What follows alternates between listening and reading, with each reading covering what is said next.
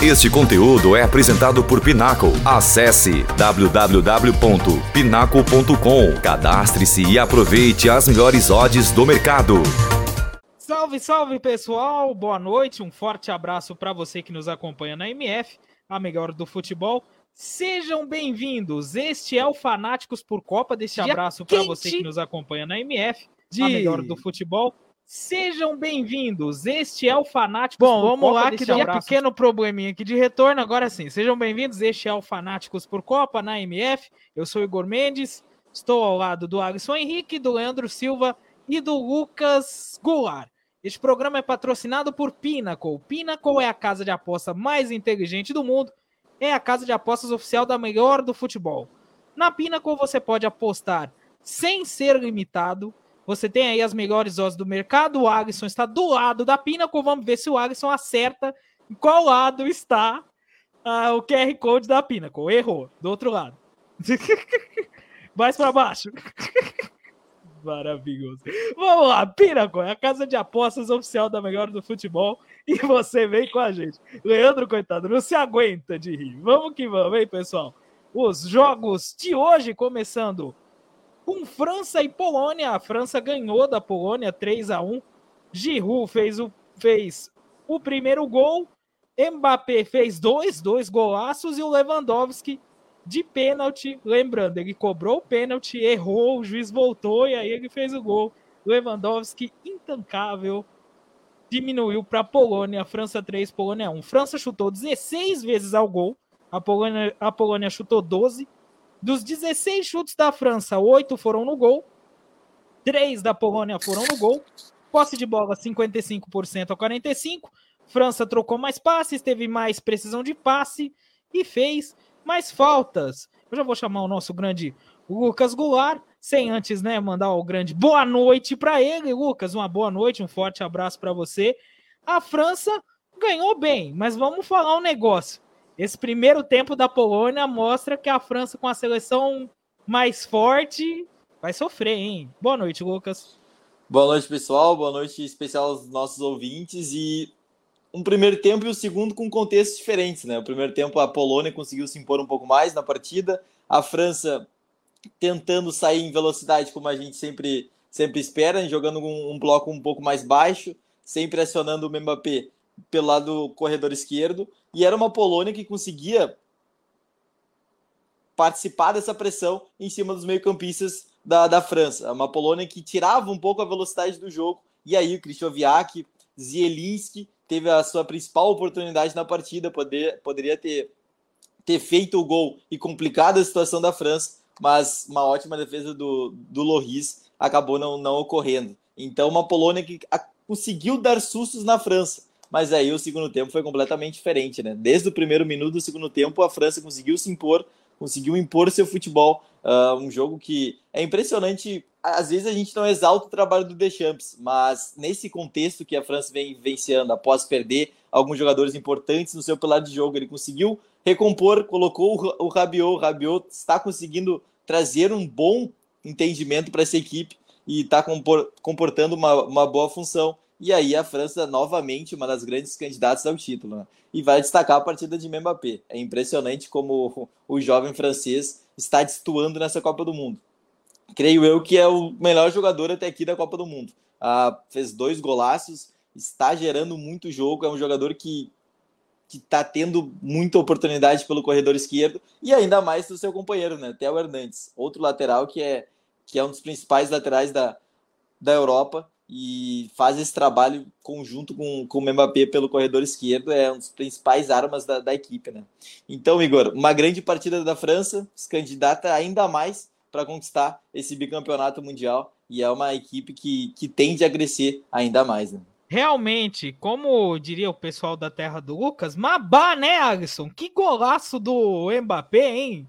Rapaz, uma exibição realmente ali, principalmente na segunda etapa, maravilhosa da França, né, Alisson? A, a França vem... boa noite para você.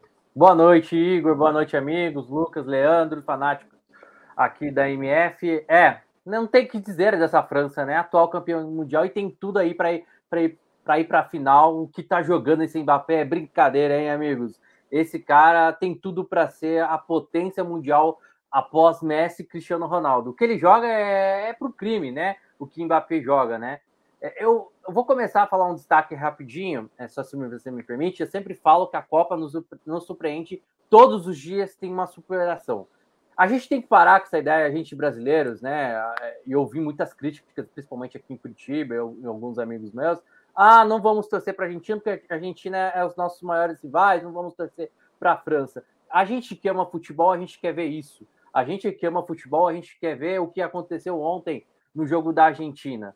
Acho que isso, a gente tem que, a gente tem que ver que o futebol vai muito mais além muito mais além da qualidade, de um gênio que é o Messi, quando você olha para Messi, a gente brasileiro, a gente tem que ter orgulho sim de ver um Messi jogar futebol, como ele joga, como jogou no Barça, no PSG e vem jogando na seleção na seleção argentina. A gente tem que parar e ver que não só o jogador define, não só a qualidade de jogadores, e sim o torcedor faz a diferença. O que a gente viu no estádio hoje tá de brincadeira o que o torcedor argentino fez, tá de brincadeira o que o torcedor marroquino faz nos seus estádios. E o Mbappé, meus amigos, eu falo, escrevi agora um pouquinho antes de entrar, estava escrevendo aqui sobre a genialidade. Se tem uma, uma palavra que a gente define Mbappé até agora, para mim, é gênio, é monstro esse cara, o que ele vem jogando e o que ele fez hoje com, é, com a França, principalmente no segundo tempo, tá de brincadeira. E Giroud mostrando sim é, que é capaz. Será que a França precisa mesmo do, do Benzema nesse time? A Copa está nos mostrando que não precisa dele, não, né? Exatamente. Agora eu vou chamar o nosso grande Leandro Silva. Leandro, uma boa noite para você. Forte abraço. O seu comentário com relação a essa vitória maiúscula da França. Mas o Lewandowski também, nem acertar pênalti direito tá acertando, hein? Aí, aí fica difícil, hein, Leandro? Boa noite para você.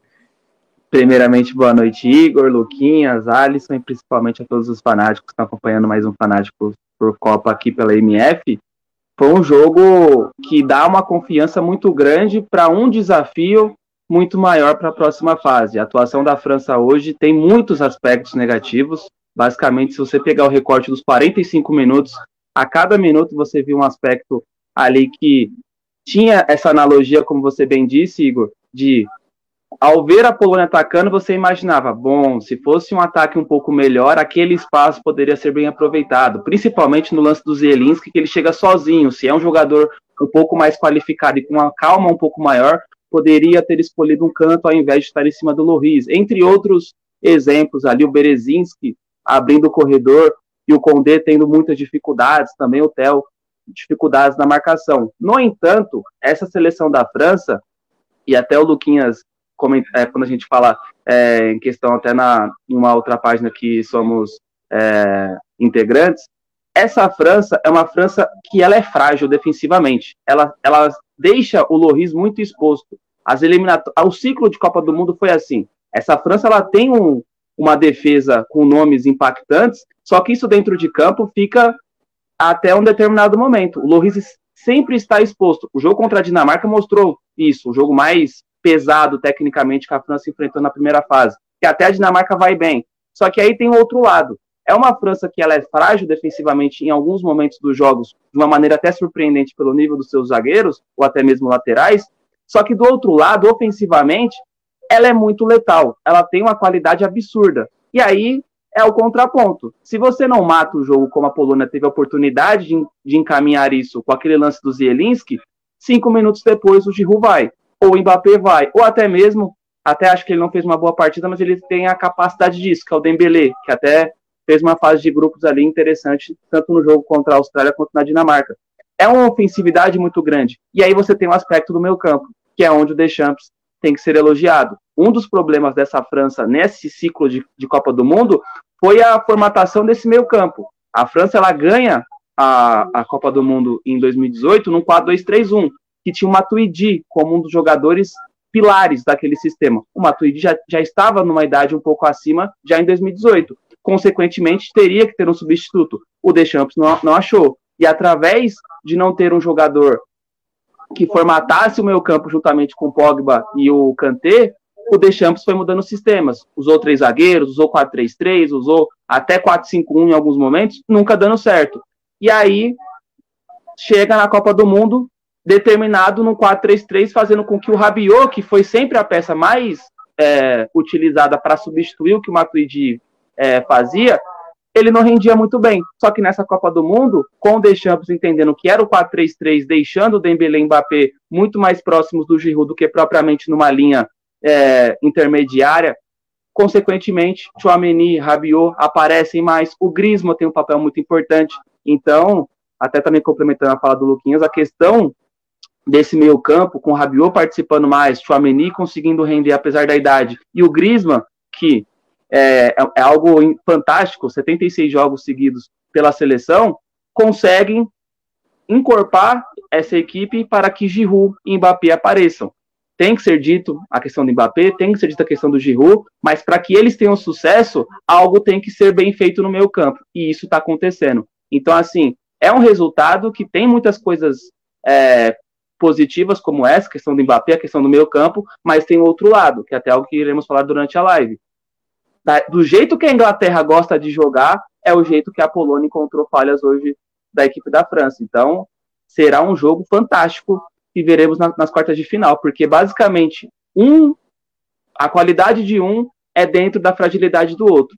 Times muito parecidos, sistemas parecidos, só que no duelo de hoje, a Polônia, que sempre tem essa questão defensiva, quando ela tentou mudar isso, ser uma equipe mais ofensiva, ela não conseguiu durar muito tempo. Foi 30 minutos ali, e após isso o Giroud faz 1 a 0 e acaba basicamente esse contexto. Mas grande vitória da, da França, Mbappé, que acaba sendo na França um jogador mais genial do que propriamente em clubes, no caso do PSG, é algo engraçado, geralmente o jogador joga mais no seu clube do que na seleção, e o Mbappé eu vejo de maneira inversa, eu vejo o Mbappé muito melhor na França do que propriamente no PSG, e aí são vários contextos para que, para, para que isso aconteça, até mesmo a tranquilidade e a liberdade de jogar, algo que no PSG não é tanto assim, até por conta ali, das suas companhias, Messi, Neymar, por exemplo.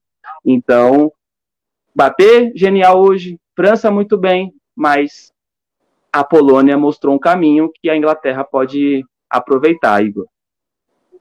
Exatamente. É aquela Copa também, né, meus caros amigos, do do equilíbrio. Não existe mais aquele negócio que tinha em 18, de tipo assim, ah, uma seleção é invencível, não tem como você ali atacar.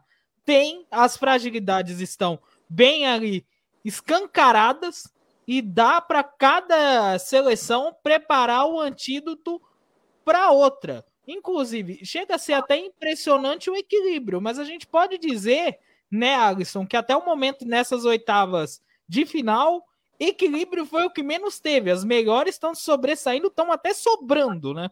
Exato, tá nos surpreendendo até aqui o momento, né? Acho que talvez assim, a gente viu, a gente viu alguns jogos.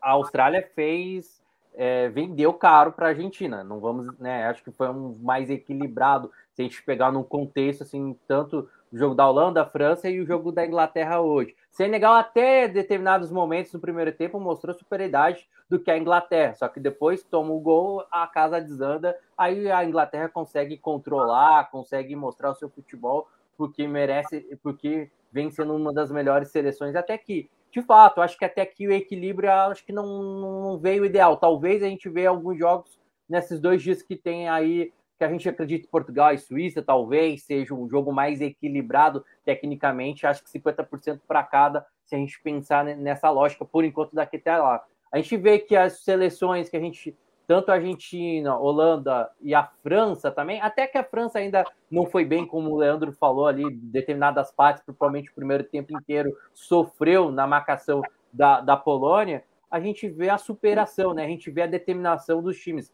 principalmente o time argentino no jogo de ontem, a Holanda mostrando que, né, que acho que para mim a Holanda era um ponto de interrogação, como que ela se adaptar após a fase de grupos, né? Porque é, a gente, eu vi uma Holanda totalmente diferente de fase de grupos após é, na Eurocopa. Então eu fiquei com esse ponto de interrogação como que a Holanda ia atuar. Então conseguiu controlar a seleção americana, que a gente esperava uma seleção americana um pouco mais é, um pouco mais agressiva, um pouco mais à frente, e não conseguiu isso, méritos da seleção holandesa.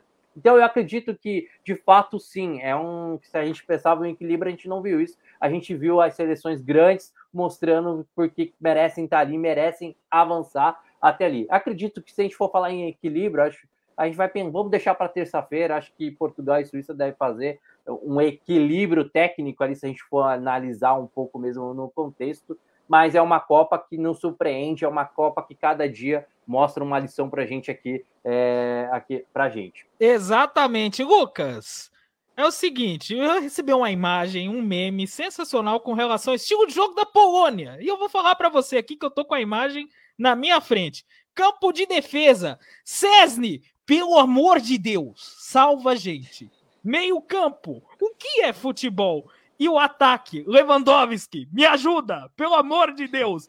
Você acha que o contexto desse meme realmente condiz com a realidade da Polônia aí nessa primeira fase e oitavas? Acredito que sim, até pelo jogo contra a Argentina, né? Porque a Polônia foi. dava a bola para a Argentina. A Argentina teve, total controle do jogo. O Chesney foi o cara, o cara da fase de grupos até, um dos melhores goleiros até aqui da, da Copa do Mundo, fez grandes defesas. Mas perante o jogo da Argentina, sim, dá para se retratar como isso. Já no jogo da França, ela tentou ser um pouco mais ofensiva. E aí, nos 20, 30 minutos ali, conseguiu criar boas, boas alternativas, como a gente citou. Então, era uma, era uma Polônia que tinha o Zielinski mais próximo ao Lewandowski, tentando se associar, potencializar o seu centroavante. Mas aí a bola sobrou no Zielinski. Poderia ter sobrado no Lewandowski. Se sobrasse no Lewandowski, a história poderia ser diferente mas o Zelinski acabou não tirando muito do Loris, e aí o Loris fez uma ótima defesa. Mas foi uma Polônia que tentou, pelo menos, ser um pouco mais agressiva, tentou incomodar ainda mais a, a França, mas acabou não, não sendo muito feliz, porque a chance que criou era para ter co colocado nas redes, e como não criou, a gente sabe que a força dessa França, né? Da, no, ataque, no ataque seguinte, tava lá o Giroud, e o Giroud a gente sabe, está fazendo gol em Copas e foi fundamental essa confiança que o Deschamps passou para o Giroud, porque após uh, já tinha saído notícias que o, que o Benzema estava pronto, poderia jogar na Copa do Mundo, mas o Deschamps confiou no seu centroavante, onde em 2018 ele teve um papel fundamental e agora está fazendo gols. E pô, é impressionante como o entrosamento entre Giroud e Mbappé está sendo importante para a França, né? Exatamente. A imagem eu mandei no nosso grupo de resenha. O pessoal que quiser dar uma apreciada pode apreciar lá. Ô, Leandro, você falou muito aí do Mbappé e tal. Para você, tem alguém que chega perto nessa Copa em nível de exibição e em constância do que o Mbappé tá fazendo? No momento, perto tem o Messi, mas eu vejo o Mbappé melhor. Eu, tô gostando da Copa do Messi. Aliás, até então, é a melhor Copa do Messi é, de todas 2006 é um contexto muito desfavorável, que ele era muito jovem. 2010 é uma decepção. 2014 é a melhor Copa do Messi, mas é um Messi que, fazendo um paralelo, nas oitavas de final, quando a, quando a Argentina enfrenta a Suíça, o Messi não joga bem. Quem acaba aparecendo é o Di Maria, é tanto que ele faz o gol na prorrogação. Então, em 2018, o Messi também não faz uma boa partida contra, contra a França nas oitavas. E também não tinha feito uma boa fase de grupos apesar dele fazer ali o gol contra a Nigéria que leva a Argentina à fase final. Então, até dentro desse, desse paralelo das últimas participações dele, é a melhor Copa do Messi. Mas mesmo o Messi vivendo a melhor Copa, ajudando a Argentina, quebrando o tabu pessoal de, de fazer gol em mata-mata, ainda vejo o Mbappé melhor. Mas é aquela questão, se eu fosse colocar ali uma porcentagem, é 55 a 45. O Mbappé, ele tá com essa questão dos números, ele tá com essa questão de, de atuações é, significativas nas três que ele fez até agora, né? Austrália Dinamarca agora contra a seleção polonesa, mas eu não vejo ainda um, uma distância muito grande do que o Messi está fazendo. Até poderia ser um confronto, né? Inclusive, né? Caso a Polônia tivesse um empate ali, um empatezinho ali, enfim, poderíamos estar falando de uma, de uma França e Argentina já nas oitavas, né? Mas como isso não aconteceu, esse paralelo acho que terá até por, por, mais, por mais uma semana, ou pelo menos alguns dias, né? Quem está fazendo uma Copa melhor, se é o Messi ou se é o Mbappé. Mas vejo o Mbappé melhor da Copa até o momento, mas não vejo com uma distância muito grande, não, é, Igor.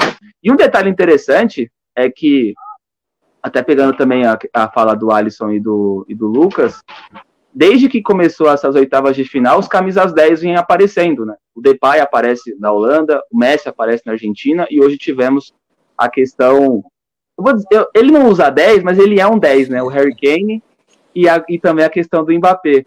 E aí amanhã tem a volta do Neymar, né? E temos também Luca Modric jogando. Então, tomara que isso permaneça nessa questão do camisa 10, ou pelo menos alguém que faça uma função parecida, né? Até o momento, os principais jogadores vêm fazendo gols. Até o Lewandowski precisou aí de uma segunda batida para confirmar isso. Então, pelo menos essas oitavas de final não está decepcionando nas grandes figuras, como aconteceu por boa parte da fase de grupo. Mas só para contextualizar, Igor, Mbappé melhor da Copa, mas não vejo uma distância muito grande para o Messi, não. Exatamente, aproveitando que cada uma começou uma e o Leandro não começou, Leandro, seguinte, o Mbappé foi nível Deus hoje, não vale. Melhor e pior em campo desse França e Polônia para você. Pô, o pior vai, vai, vai ser um pouco engraçado isso, porque ele acaba até ajudando, mas eu não gostei hoje da partida do Loris. Eu achei ele muito inseguro. Muito inseguro. É que pior da partida é complicado, né? Porque é um goleiro que não compromete não, e não interfere no resultado. É que as atuações individuais eu achei ali muito parecidas. Não gostei da, da partida do Condé também, mas um, um, jogador que me incomodou foi o Loris, porque impressionante a falta de insegurança dele. Até na defesa do Zielinski, é uma defesa que poderia ter sido feita de uma maneira até um pouco menos palhafatosa, e ele não consegue ter um controle ali até pelo fato também de ter ali um zagueiro ao lado, sem falar de saídas erradas, enfim, até no pênalti ele se atrapalha todo, dando cinco passos aí na frente, quase disputando a bola ali com o Lewandowski. Eu senti um Loris hoje meio, meio tenso. Mas o melhor fora o Mbappé, eu gostei muito do jogo do Rabiot. O Rabiot jogou muita bola, e aí até dentro do que falamos anteriormente, né? É um jogador muito importante para que Mbappé e Giroud apareçam. Se Tchouameni, Rabiot e Griezmann não jogarem bem, esquece. Não falaremos de Mbappé, não falaremos de Giroud, porque uma coisa leva a outra. Mas, como esse papel está sendo bem feito no meu campo, as individualidades lá na frente estão tá aparecendo. Então, gostei muito da partida do Rabiot. Exatamente. Grande Leandro Silva. Ô, Alisson, para você, como eu disse, Mbappé é apelação não vale. Vai todo mundo concordar aqui. Eu quero discordância. Então, para você, quem foi o melhor e o pior em campo de França e Polônia? Eu acho que pior, assim, concordo com o Leandro. Acho que o Luiz, acho que pro Luiz ser pior pro Leandro, eu, eu penso assim que a defesa não funcionou determinadas vezes, né? Tentando é, então, com, a, com a posse de bola, tentando sair com a, com a bola jogando em pé. Isso não deu muito certo. E tem que ter muito cuidado com a Inglaterra nessa forma como sai lá de trás né? E a Inglaterra é totalmente diferente da Polônia, um time mais rápido, um time que tem muita mais qualidade do que a Polônia. Então, esse é um ponto muito negativo que a França teve. Mas eu vou ficar, eu tô na dúvida ainda, porque eu não gostei, gostei e não gostei ao mesmo tempo. Eu gostei do primeiro tempo, mas determinadas vezes sofreu demais o cash do lado, do lado da, da Polônia. Eu acho que sofreu demais com as arrancadas do Mbappé, né? Acho que se não se conseguisse apoiar mais, marcar um pouco mais por ali, talvez poderia conseguir parar o cara. Né? Talvez para mim foi um, os, os, lados da Polônia foi um, um, ponto negativo no meu ponto. E eu acho que eu concordo. Eu acho que não funciona. Mbappé não funciona assim no meio de campo, de fato, né? Acho que qualquer time, Neymar não funciona assim no meio de campo. A gente viu, a Argentina é um caso à parte. Eu acho que a Argentina com o Messi, Messi é um caso à parte. Então tudo funciona com o Messi funcionando, né? A gente viu isso, um, um toque na bola ele define. Então acho que as outras, as outras seleções são totalmente um caso à parte. Eu gostei do Klinsmann. Eu acho que ele precisava acordar, né? Vem numa temporada não tão boa e vem fazendo uma Copa muito boa, né? O Rabiot também acho que faz uma Copa muito boa junto com, com o Theo. Eu gosto muito do Theo também, mas eu acho que eu vou eu vou do Klinsmann se a gente for colocar em como segundo lugar aí o jogador. Acho que ele tá fazendo uma Copa me surpreendendo bastante pelo pelo baixo nível que vem apresentando nas últimas temporadas, né? Pelo que vem, ele vem acontecendo com ele. Acho que ele está surpreendendo bastante e acho que ele foi fundamental aí para a construção do meio de campo da equipe da França. Excluída a apelação, Lucas, melhor e pior em campo aí desse grande França e Polônia.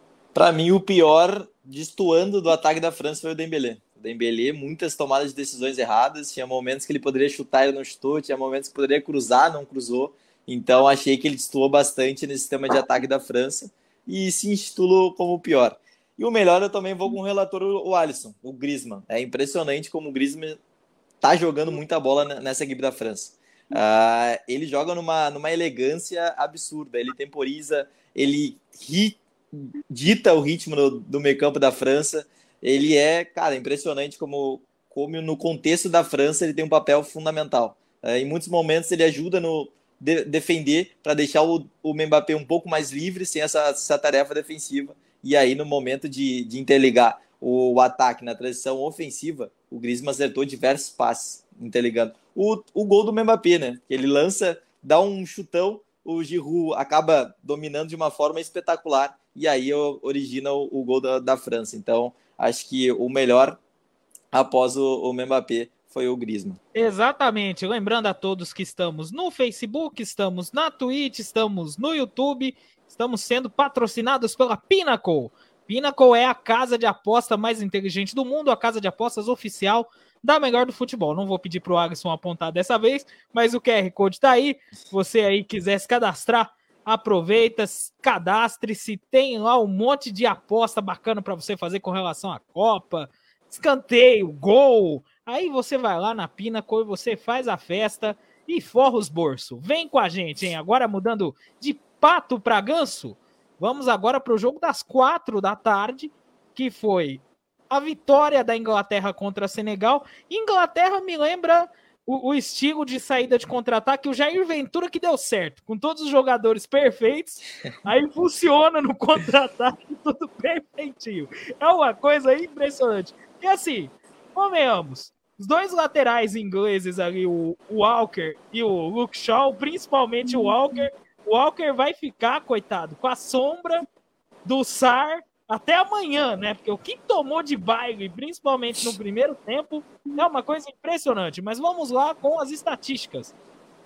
A Inglaterra chutou oito vezes ao gol, o Senegal chutou dez. Desses oito chutes ao gol da Inglaterra, quatro foram chutes ao gol e um foi ali de Senegal. Posse de bola, 62% da Inglaterra contra 38% de Senegal. Inglaterra trocou mais passes e mais passes ali precisos, além de ter cometido mais faltas. Alisson, passado o baile dos senegaleses nos laterais ingleses, Inglaterra jogou bem no que ela se propõe a jogar, né? Que é ali dar a posse de bola para o adversário e já sair armando contra-ataque quando você percebe gol da Inglaterra, né, Alisson? O seu comentário dessa boa vitória inglesa aí contra Senegal se você for ver, ela é eficiente, né? Praticamente quase, quase eficiente, né? Oito chutes, quatro no, no, alvo e três gols. Tá de brincadeira essa Inglaterra, né? Como ela é muito eficiente. Falando sobre o Walker, eu acho que ele, ele ganhou a titularidade do, do Tripler. Eu acho que ele tá jogando mais do que ele, né? Então acho que daqui para cá deve ser o titular ali pelo lado da ponta, ali pelo lado da seleção inglesa. Seleção inglesa que é a mesma coisa, mesmo tem os mesmos problemas da seleção francesa. Eu acho que não deve encontrar isso daqui para frente, né? É, eu acho que a seleção tem muita dificuldade na proporção de bola quando encontra times que marcam muito forte. Eu acho que a gente vê isso, a gente viu isso muito bem nos primeiros 40 minutos, onde que Senegal para mim foi melhor que, que, a Inglaterra, né? Em determinadas vezes o Senegal com o primeiro tempo se arriscou mais, né? Chutou o Pickford fazendo defesas muito boas ali. E é uma seleção que teve essa dificuldade nessa proporção, muito lenta na transição no primeiro tempo, né? Acho que o Ken um pouquinho sumido, é, não tinha é, criatividade com agilidade naquela transição rápida ali para frente, então sofreu com muito isso. E quando teve a primeira bola, se você pegar lá no primeiro gol, quando consegue uma conversão de bola rápida e uma transição rápida com um toque de bola eficiente, que eficiência é o nome da Inglaterra, se a gente colocar uma palavra, conseguiu fazer seu gol, bem o seu, o seu primeiro gol. Eu acho que a Inglaterra mostra isso daí, daí, daí para frente, controla. Aí Senegal, de fato, me desculpa, caiu a casa do Senegal, o Senegal não consegue se reencontrar e não jogou bola. A gente viu um segundo tempo praticamente controlado, aquele segundo tempo, não sei se os amigos concordam comigo, muito sonolento, né? É, que a gente viu só o domínio da seleção inglesa dominando e mostrando muita qualidade, com muitos nomes de muitos garotos ali. O Saka, né? Que jogadoraço como o Saka joga, né? Saka mostrando muita, muita qualidade. Harry para mim, o Phil Foden, para mim, foi o melhor jogador da partida, jogando como o garoto merece mesmo essa titularidade, merece ficar é, ali como titular pra, daqui para frente, joga demais esse garoto do City mostrou muito isso controlando o ataque com velocidade, com o Kane, hoje um, um, segundo tempo um pouco mais mais livre pelo é, mais pelo meio, mostrando para ali E a Inglaterra é que mostra essas qualidades. E isso é um ponto muito positivo. Ainda mais se a gente pegar, comparar com o jogo da França, e é como o Leandro falou, é um sistema defensivo muito criticado. Né, e pegar um ataque como jogou hoje, da forma que jogou, eu acho que a, Inglaterra já sai ganhando na frente daí para frente. Aí, né, que a Inglaterra não é os outros times que a França encontrou, né? A Inglaterra é muito mais ligeira, tem uma transição muito rápida com esses jogadores, principalmente pelos lados de campo, pelos lados de campo. Então, é uma Inglaterra que nos encantou no segundo tempo, que mostrou essa eficiência, principalmente no toque de bola, e que vai incomodar sim, a, por mais que a seleção francesa, para mim, ainda é a favoritaça, mas que vai, vai vender muito caro essa classificação é, para o jogo de, de sabadão. Que jogo que a gente vai ver, né? E essa seleção seneganesa, né? Que mostrou que mostrou muita superioridade, né? Superou muito, né? Acho que jogou muito dentro do seu limite. É, uma, é a melhor seleção africana, sim, né? Mas que de fato se desencontrou, se desencontrou depois do primeiro gol da Inglaterra, não conseguiu mais jogar, não teve forças lá para frente, né? É, o time caiu muito de produção e mais está de parabéns pela Copa que vem, pela superioridade, mesmo o time sem o seu principal nome, o Mané. Eu acredito mesmo com o Mané acredito que o time ia cair muito de produção. A gente viu isso determinadas vezes. Um time que joga muito bem no primeiro tempo é incrível, né? Quando a gente vê a Senegal. Foi assim contra a Holanda, jogou melhor com a Holanda o jogo inteiro, tomou o gol, se desandou também. Foi nos outros jogos que a gente viu até contra a seleção equatoriana, quando faz o gol, o time cai um pouco de produção. E no jogo de hoje não, não fugiu muito da, rea, da realidade a seleção senegalesa, mas que tem que a gente tem que aplaudir porque foi uma seleção de superação, uma seleção que mostrou muita qualidade, uma seleção pode ter sim um futuro muito muito brilhante, não é à toa que é atual campeão da Copa Africana de Nações e mostra que pode sim. Tem garotos, tem jogadores muito fortes que jogam no futebol francês, que joga na Premier League, né? O goleiro Mendy, que é um baita de um goleiro, para é, mim o Courtois para mim, ainda era há alguns tempos aí o melhor goleiro, mas acho que o Courtois superou e mostrou que é o melhor goleiro do mundo aí. O Mendy tá nesse, se a gente colocar entre os top 5, para mim, o Mendy tá entre os top 5, acho que o Mendy, acho que Courtois, Alisson, é, é, o Alisson aí para mim é o top 2 dos melhores goleiros do mundo e o Mendy vem atrás. Mas essa é uma seleção zeganesa que a gente tem que aplaudir, mas que hoje, de fato, se tinha alguma zebra para acontecer. Eu apostei, eu cravei, e agora eu falo que eu cravei muito feio, muito feio. Era essa seleção seganesa. Hoje, vem, é, pelo segundo tempo que produziu, mereceu ter perdido, mereceu ter, ter ser desclassificado. E a gente tem que olhar com olhos atentos essa seleção inglesa que nos encanta com esses garotos que tem. Acho que é, se não for campeão mundial nesse ano, tem muito ainda para que evoluir uma Euro, uma Copa do Mundo que vai vir com esses garotos aí, Phil Foden, Saka, né? O Harry Kane não sei se vai aguentar ainda, acho que aguenta ainda mais uma Copa. O Bellingham, né? Como joga esse jogador do Dortmund, né? Do Borussia, né? Como joga? Talvez um, o garoto que está empolgando aí junto com Mbappé, Messi, talvez é um dos nomes aí da Copa do Mundo. Exatamente. Grande Leandro Silva. Leandro, seu comentário da vitória inglesa, mas antes falar quem fez os gols, né? O Henderson fez o primeiro, o Kane fez o segundo e o Saka fez o terceiro. Vai daí, Leandro.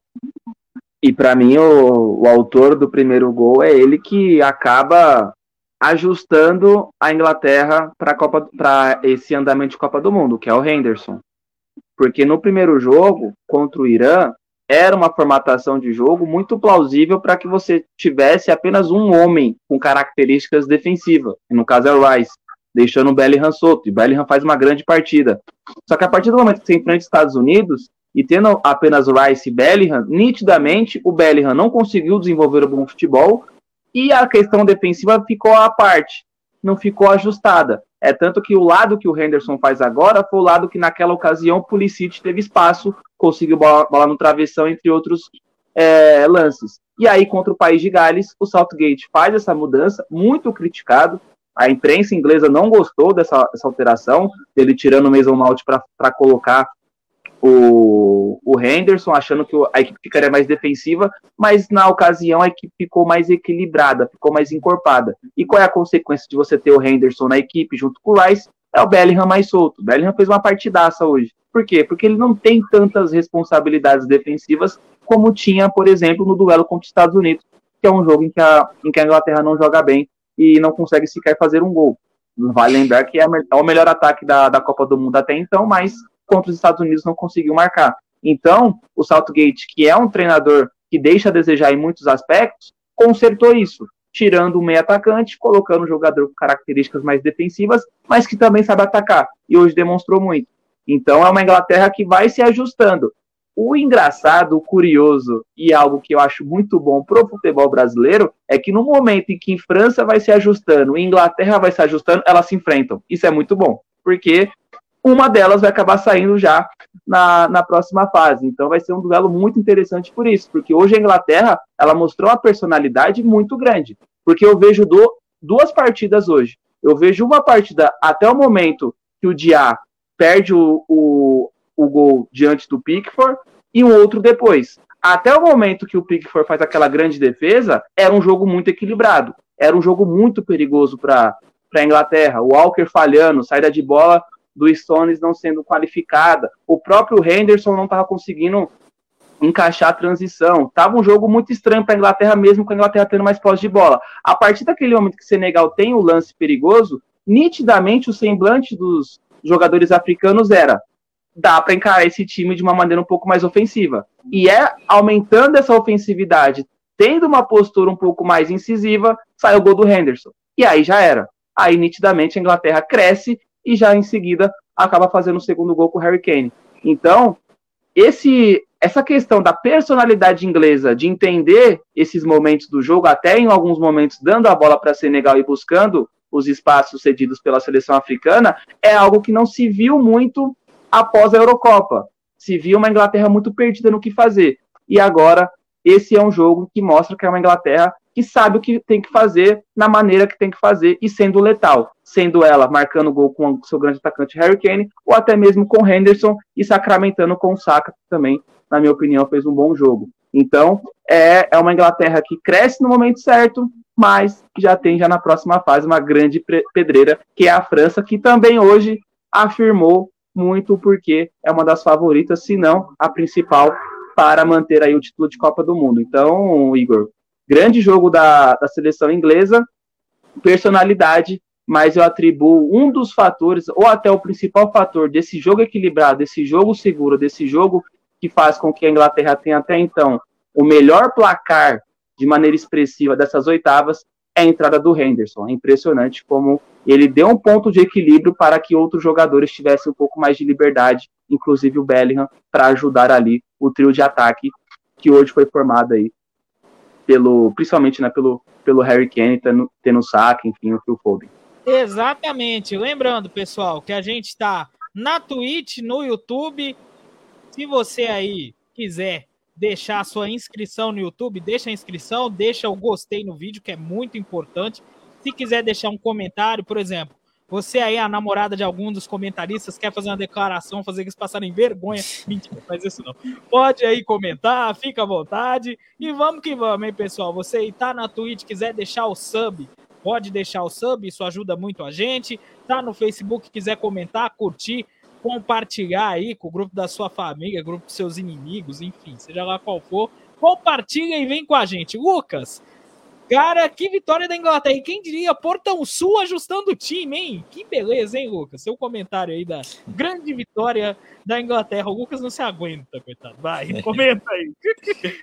E é uma Inglaterra que se firma, né? Chega com, com personalidade, chega com confiança para enfrentar a França como o Leandro falou, uh, citou muito bem, o Henderson deu o equilíbrio necessário para essa equipe. Uh, é impressionante, porque o Henderson está realizando uma função onde ele já realiza no Liverpool, nos melhores momentos do, do Liverpool, no, no Klopp, é o jogador um pouco mais aberto pela, pela direita, esse terceiro homem, e hoje ele efetuou uma, uma função muito interessante, porque ele lateralizava e dava essa oportunidade para o Saka ter um pouco mais de, de jogo por dentro, e aí se associava um pouco mais com o Kane. Então ele dá essa possibilidade para o Saka ter tanto o corredor quanto jogar um pouco mais por dentro para se associar, se associar com Kane. E é uma seleção que acaba mesclando muito bem os jovens com jogadores um pouco mais experientes. E aí a gente tem que tocar tem que citar o Harry Kane. É impressionante como o Harry Kane joga futebol. É um jogador que, que dentro da partida ele alterna como um 9 e como um 10. E isso a gente tem que dar o destaque, porque foi o Mourinho no, no Tottenham que acabou transformando ainda mais, potencializando as características do Kane desse jogador camisa 10. Porque nos momentos ofensivos da Inglaterra, ele baixa, ele dá a opção de apoio e acaba atraindo os zagueiros adversários. E aí a, abre espaço nos corredores, né? Tanto para Saka quanto para Phil Foden, que atuou hoje. Então é uma seleção da Inglaterra que, que tem muito a, a ser potencializada, muito a se explorar, porque tem diversos jovens com, com potenciais gigantescos. Então, uma, uma ótima vitória. Temos que destacar também a boa partida do, do Phil Foden. É um jogador que, que ele precisa ainda demonstrar, se sentir seguro né, nesse contexto da Inglaterra, onde ele ainda está brigando por vaga, mas acredito que após uma ótima partida como ele fez hoje, se firme na equipe titular, porque é um jovem que tem um potencial gigantesco e vem demonstrando cada, cada temporada no Manchester City, né? Desenvolvido pelo Pep Guardiola. Então é, é uma joia que, que a Inglaterra tem e tem que ser lapidada no contexto do, da equipe do Soulgate. Confesso que, que, que me encantei com, com, a, com esses jovens jogadores da, da Inglaterra no jogo de hoje. Demonstraram muita personalidade e junto com Kane, né? E só, só para dar uma menção, alô Keynes, por favor, saia do Tottenham, vá para um time melhor, para tu, enfim, conquistar títulos, porque o teu futebol é, é de alto altíssimo. Então ele merece uma equipe melhor para conquistar seus títulos e ser ainda mais protagonista, né? Porque é impressionante o futebol de Harry Kane. O Lucas tá igual aquele meme do Lula Molusco. Saia do Tottenham imediatamente! Mas vamos lá, Lucas. Para alguns, faltou Mané para Senegal. Mas faltou mais alguma coisa além de Mané para a seleção senegalesa conseguir fazer um jogo mais competitivo contra a Inglaterra?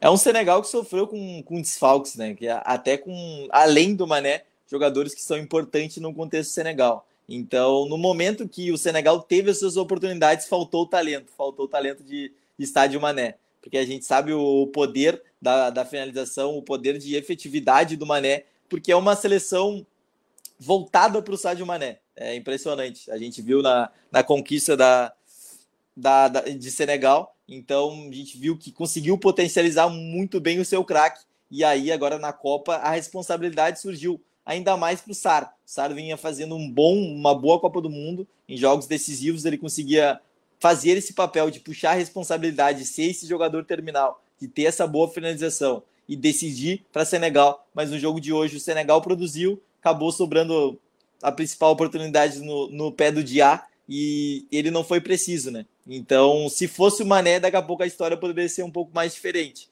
Porque o Senegal jogaria num bloco baixo, bloco médio e certamente jogaria nas transições ofensivas procurando o Mané, seu grande jogador. Então, obviamente sentiu bastante a falta de Sadio Mané. Né? Exatamente. Grande Leandro Silva. Leandro, para você, é finalmente a Copa do Harry Kane, o homem que o Lucas não quer mais ver no Tottenham? É, a, a princípio tem nomes aí se destacando mais que ele, mas é uma Copa muito propícia para isso. O Harry Kane, inclusive, ele era minha aposta de ser artilheiro da Copa. Acho que isso não vai se concretizar, mas é uma grande Copa do Harry Kane. Ali na questão de, de ajudar a equipe. Infelizmente, isso muitas vezes não é visto, né, pelas pessoas que, a, que analisam, até mesmo assistem, né, criticam bastante, pô, camisa 9 que passa uma fase de grupos inteira sem fazer gols e tal, mas basicamente quase que todos os gols, no caso, os nove gols que a, que a Inglaterra fez nessa fase de grupos, você pode colocar aí cinco com participações do Kane, seja dando assistência ou propriamente ajudando ali na construção de uma maneira mais mais é, objetiva e até vertical. E agora, nas, nas oitavas de final, ele já consegue ter uma participação já efetiva no quesito gols. É um jogador que acaba, na, naquele mesmo contexto que falávamos anteriormente do Mbappé, do Chouameni, Rabiot e Griezmann, é o Harry Kane. O Harry Kane ele acabou sofrendo um pouco essas consequências de uma Inglaterra ainda não montada da maneira que tem que ser no seu meio campo. Agora, com a entrada do Henderson, ele conseguindo atribuir essas questões que até o Luquinhas trouxe ofensivas, já tendo dito aqui as defensivas, o Bellingham consegue participar mais, o próprio Rice, que gosta de aparecer esporadicamente, consegue aparecer com mais tranquilidade, tendo o Henderson fazendo ali a cobertura dele, enfim, entre outros. Sem falar também que os laterais podem acabar aparecendo um pouco mais, né? Apesar de Luke Shaw e, e Kyle Walker não terem muitas essas características, sabemos que eventualmente isso vai ter que acontecer, principalmente em jogos de alto nível. Você ter ali válvulas de escape, jogadores que não são tão acionados começarem a ser. Então, por conta disso, o Harry Kane tende, a partir de agora, mesmo enfrentando uma França, mais possibilidades de aparecer, como apareceu hoje.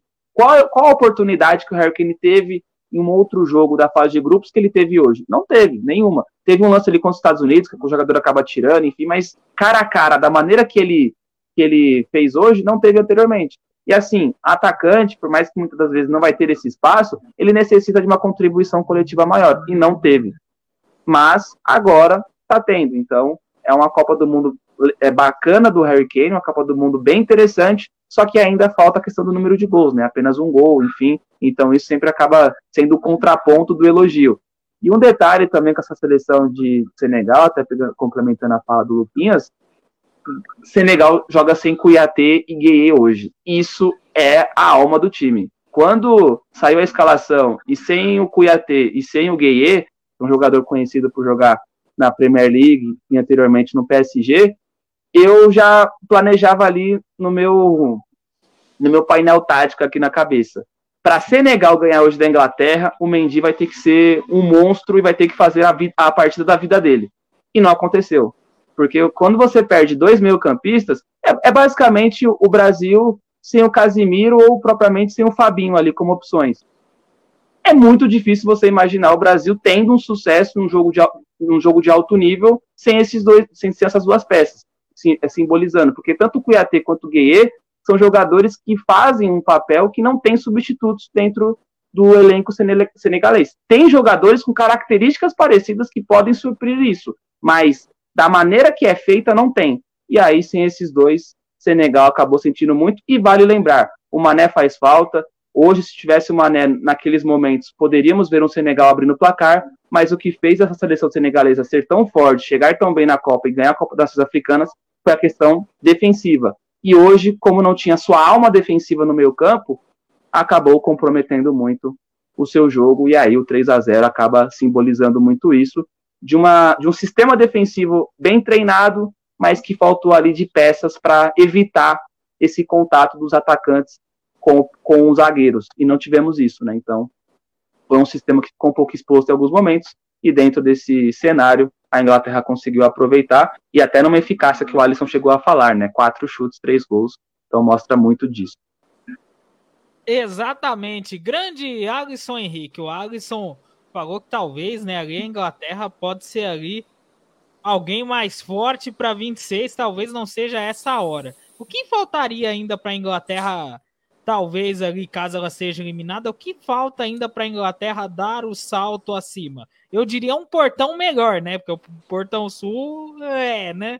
Aquele treinador meio assim, né? Mas para você, ainda falta alguma coisa assim? O que falta para a Inglaterra? Gente dizer assim, não, agora de vez ela é uma seleção que a gente pode dizer assim, favoritaça.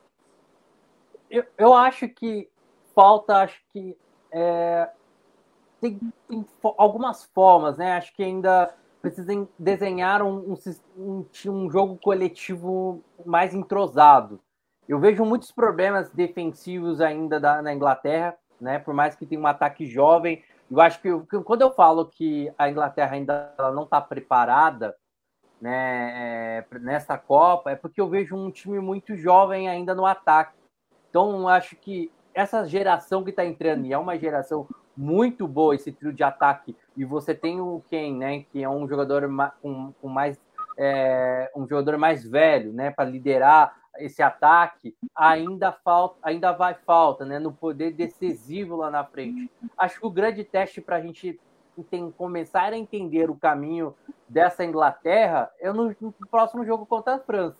Vai pegar uma, uma, uma seleção do teu patamar, muito mais ainda que o patamar da, do seu. Então, acho que é o grande teste, a grande preparação, o grande formato que a gente vai desenhar e poder começar a falar da Inglaterra. Eu acho que vai daí para frente o jogo contra a França. me desculpa, não sei se, é, eu, eu, eu, acho que jogos que a, que a Inglaterra passou, tanto o país de Gales, né, Estados Unidos, quando enfrentou é, até a seleção iraniana, e agora mesmo com a seleção, o, for, o formato que a seleção é, seganesa do Senegal mostrou no segundo tempo, acho que ainda não mostra o que é essa Inglaterra na Copa do Mundo, né? Acho que ela pode muito mais ainda pela essa, essa nova geração que vem. Ainda vejo alguns, como eu falei, ainda vejo problemas coletivos. Eu acho que esses problemas coletivos têm que se acertar, principalmente quando enfrenta uma, uma seleção é, da França que, que é totalmente o oposto da seleção de Senegal, isso pode acabar prejudicando uma seleção que tem muita deficiência na hora da proporção para o jogo, na hora que tem que se preparar para controlar o jogo quando o jogo está 0 a 0 Então a, gente viu uma, uma sofrência danada da seleção inglesa para tentar entrar dentro da, da, da, área da área da, de Senegal para definir o jogo, né? E, e, quando consegue definir, você vê uma seleção totalmente desmontada, como foi a seleção de Senegal. A gente viu esse, essa deficiência da Inglaterra no jogo contra os Estados Unidos, né? Uma, uma deficiência de proporção no meio de campo. Então, eu acredito que falta esse jogo coletivo, falta esse envolvimento, esse meio de campo ser mais proporcional daqui lá para frente e alguns encaixes que eu acho que ainda não dá. Acho que a Inglaterra tem que pensar ainda no sistema defensivo, como a gente no Brasil, que a gente vai falar depois, acho que a gente tem que começar a pensar nas, nas laterais, né? Que acho que é um dos nossos grandes problemas, é as laterais que a gente tem. Então eu vejo isso também na Inglaterra, daqui para frente começar a pensar, daqui para frente começar a montar. Ainda vejo, como eu falei, é um time muito bom, um time muito jovem, tem gerações que vai arrebentar o Saka, o Bellingham, no, o que está fazendo é brincadeira né? O Rashford é um jogador muito bom, o Sterling também que não, não apareceu é um jogadoraço. O Ken, né? Concordo com vocês, né? Acho que, amigos, acho que onde ele tá nunca vai conseguir ganhar um título excessivo, né? Torcemos que um dia na vida ele coloca na cabeça que aceite alguma proposta melhor, né? Mas que também acho difícil ele sair do, do Tottenham com a idade que ele tá, 30, ok, 32 anos ainda não é muito velho, né? Mas pela idade que tá, acredito que ele não sai mais dali, né? Mas eu acho que eu vejo essa, essa geração se preparando da pós-Copa do Mundo. Eu acho que vai crescer muito a Inglaterra pós-Copa do Mundo pela geração que vem. Eu acho que o grande teste para a gente para começar essa, essa, essa geração é o jogo contra a França. Mas ainda não vejo prepa, preparada. Eu acho que ainda a seleção inglesa ainda não está preparada. Mas é um grande teste que vai nos mostrar qual é dessa Inglaterra nessa Copa do Mundo. Exatamente, aproveitando, Agson, fala para mim, melhor e pior em campo desse Inglaterra e Senegal e já faça mais do que você já fez já de prognóstico. Esse grande jogo, né, esse Inglaterra e França vai ser para parar tudo, né? Vai ser um grande jogo, né, Agson? Vai. É um confronto que a gente envolve tudo, né? Geopolítica, é, aliados na guerra, foram, foram parceiros na Segunda Guerra Mundial, depois uma queria atacar a outra. Tempos de quem gosta de, de séries, veja muito confrontos entre Inglaterra e França nisso, nessa parte, né? É, então é um jogo é, que a gente vai tá louco para ver, tanto esse, tanto a Argentina e a Holanda. Pra, eu ainda prefiro a Argentina e Holanda, né? Eu acho que ainda acho que esse jogo tem um, uma coisa assim que não sei o que, que é, mas que esse jogo vai ser melhor ainda que, que esse jogo tecnicamente. Mas acho que o jogo de hoje, se a gente for olhar, eu acho que o Phil Foden, para mim, foi o cara. Foi o cara. Acho que foi o cara do meio, foi o cara da ponta, foi o cara que decidi, foi o cara dessa concentração no meio de campo. Eu vi é, ele acho que mostra porque que ele é muito bom no City e mostra tá mostrando suas caras. Acho que para o mundo já mostrou, né? Não tem que mostrar isso, mas eu falo pro, em questão de Copa do Mundo. Esse cara tá mostrando porque ele é muito bom mesmo e vem aprendendo bola muito com um dos maiores treinadores gênios que é o Pep Guardiola, né? Então, Phil Foden para mim foi o cara do jogo e acho que se for falar é, ali pior do jogo, acho que vou deixar para os amigos, porque eu vi esse não dá para se complementar o, destacar um lado negativo da, da seleção de Senegal, porque acho que o time inteiro caiu de produção após o gol, o primeiro gol da, Inglaterra. Então não dá para apontar o erro foi aqui, o erro foi dali. Acho que o time não ficou confiante, né? Eu acho que faltou essa confiança para o time continuar aguerrido, continuar é, para cima, tentando como foi em alguns outros jogos, né? Então acho que faltou confiança. Acho que não dá para. Eu não escolheria um pior jogador em campo da lado da a, a, no contexto, porque acho que no jogo da Inglaterra todo mundo foi bem. Então acho que foi todo mundo bom. Né, acho que não existiu um jogador regular no lado da Inglaterra. Até o Pickford, que eu, que eu, que eu critico muito no Everton, foi bem no jogo de hoje, fazendo defesa muito boa. E acho que acho que vou deixar para os amigos ali quem foi o pior em campo, porque acho que acho que em si no contexto na Inglaterra foi todo mundo nota nota 7 para cima. E do Senegal acho que faltou confiança após o gol, acho que todo o time em si caiu de muito de produção, não dá para apontar, ah, foi daqui, foi dali o, o pior que decidiu a derrota de Senegal. Ô, Lucas, eu, como eu sou apresentador, eu não sou comentarista, eu entrego de bandeja bomba para você. Para você. Quem foi o melhor, o pior em campo desse Inglaterra e Senegal? E já faço aquele prognóstico bacana para Inglaterra e França. Jogaço, hein?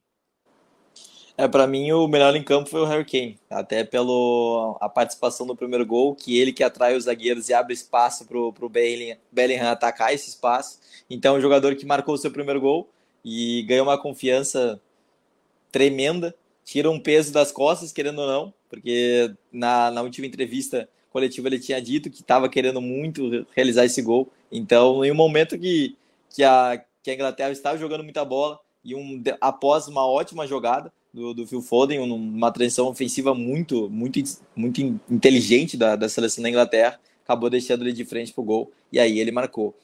E o pior da partida eu acho que seria um pouco forte, mas eu novamente não gostei da, da partida do Mendy. Ele impressionante como ele não está passando segurança alguma.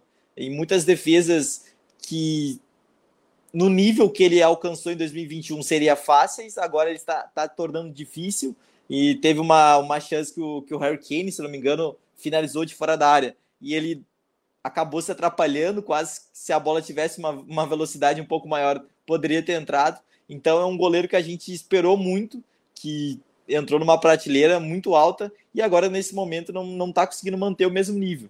Uh, uma desconfiança muito grande no Chelsea, acabou perdendo a, a posição para o Kepa. Então é um goleiro que a gente espera muito e nesse momento está tá demonstrando muita desconfiança. E a gente sabe como o trabalho de, de goleiro é um pouco é um pouco diferente, né? O goleiro tem que estar sempre demonstrando confiança total para sua equipe. Se a equipe vê que seu goleiro não não tá né, nos seus dias, acaba não acaba passando essa desconfiança para a equipe e aí, uh, consequentemente, a, a, equipe pode não não responder muito bem, né? E já projetando o jogo contra a França, eu acho que vai passar muito como a Inglaterra vai neutralizar Kylian Mbappé.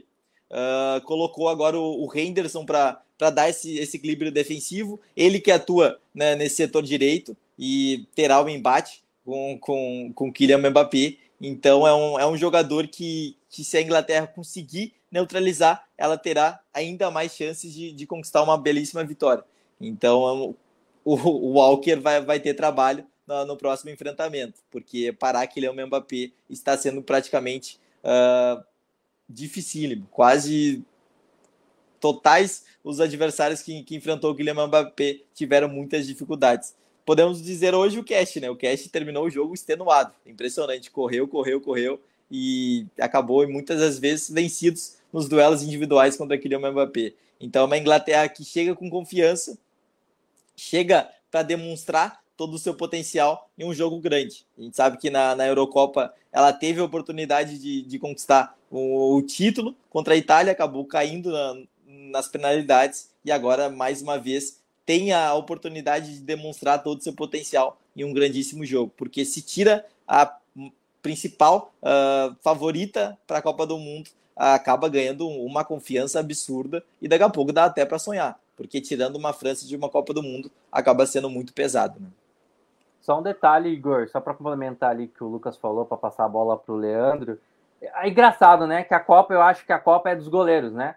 Os goleiros arrebentando, fazendo goleiro. Para mim, a Copa é do Chesney, né? Acho que um, para mim é o melhor goleiro da. Se for para eleger um goleiro, é o Chesney. Mas se a gente parar e analisar essas oitavas de finais, os personagens negativos são os goleiros. O goleiro australiano andando falhando, né? Nos Estados Unidos a mesma coisa, né? O Loris, como o Leandro falou, não foi bem no jogo de hoje, mas acho que a culpa foi muito mais sistema defensivo do que o do goleiro no jogo de hoje que falhou bastante na primeira etapa. E o Mendy concordo com o Lucas. Eu acho que o Mendy, se fosse para destacar, poder... eu acho que ainda faltou confiança no time inteiro. Acho que eu, se fosse para eleger um jogador pior, eu eleger os, os do, o, todos os jogadores do, do, Senegal, porque o time não teve confiança.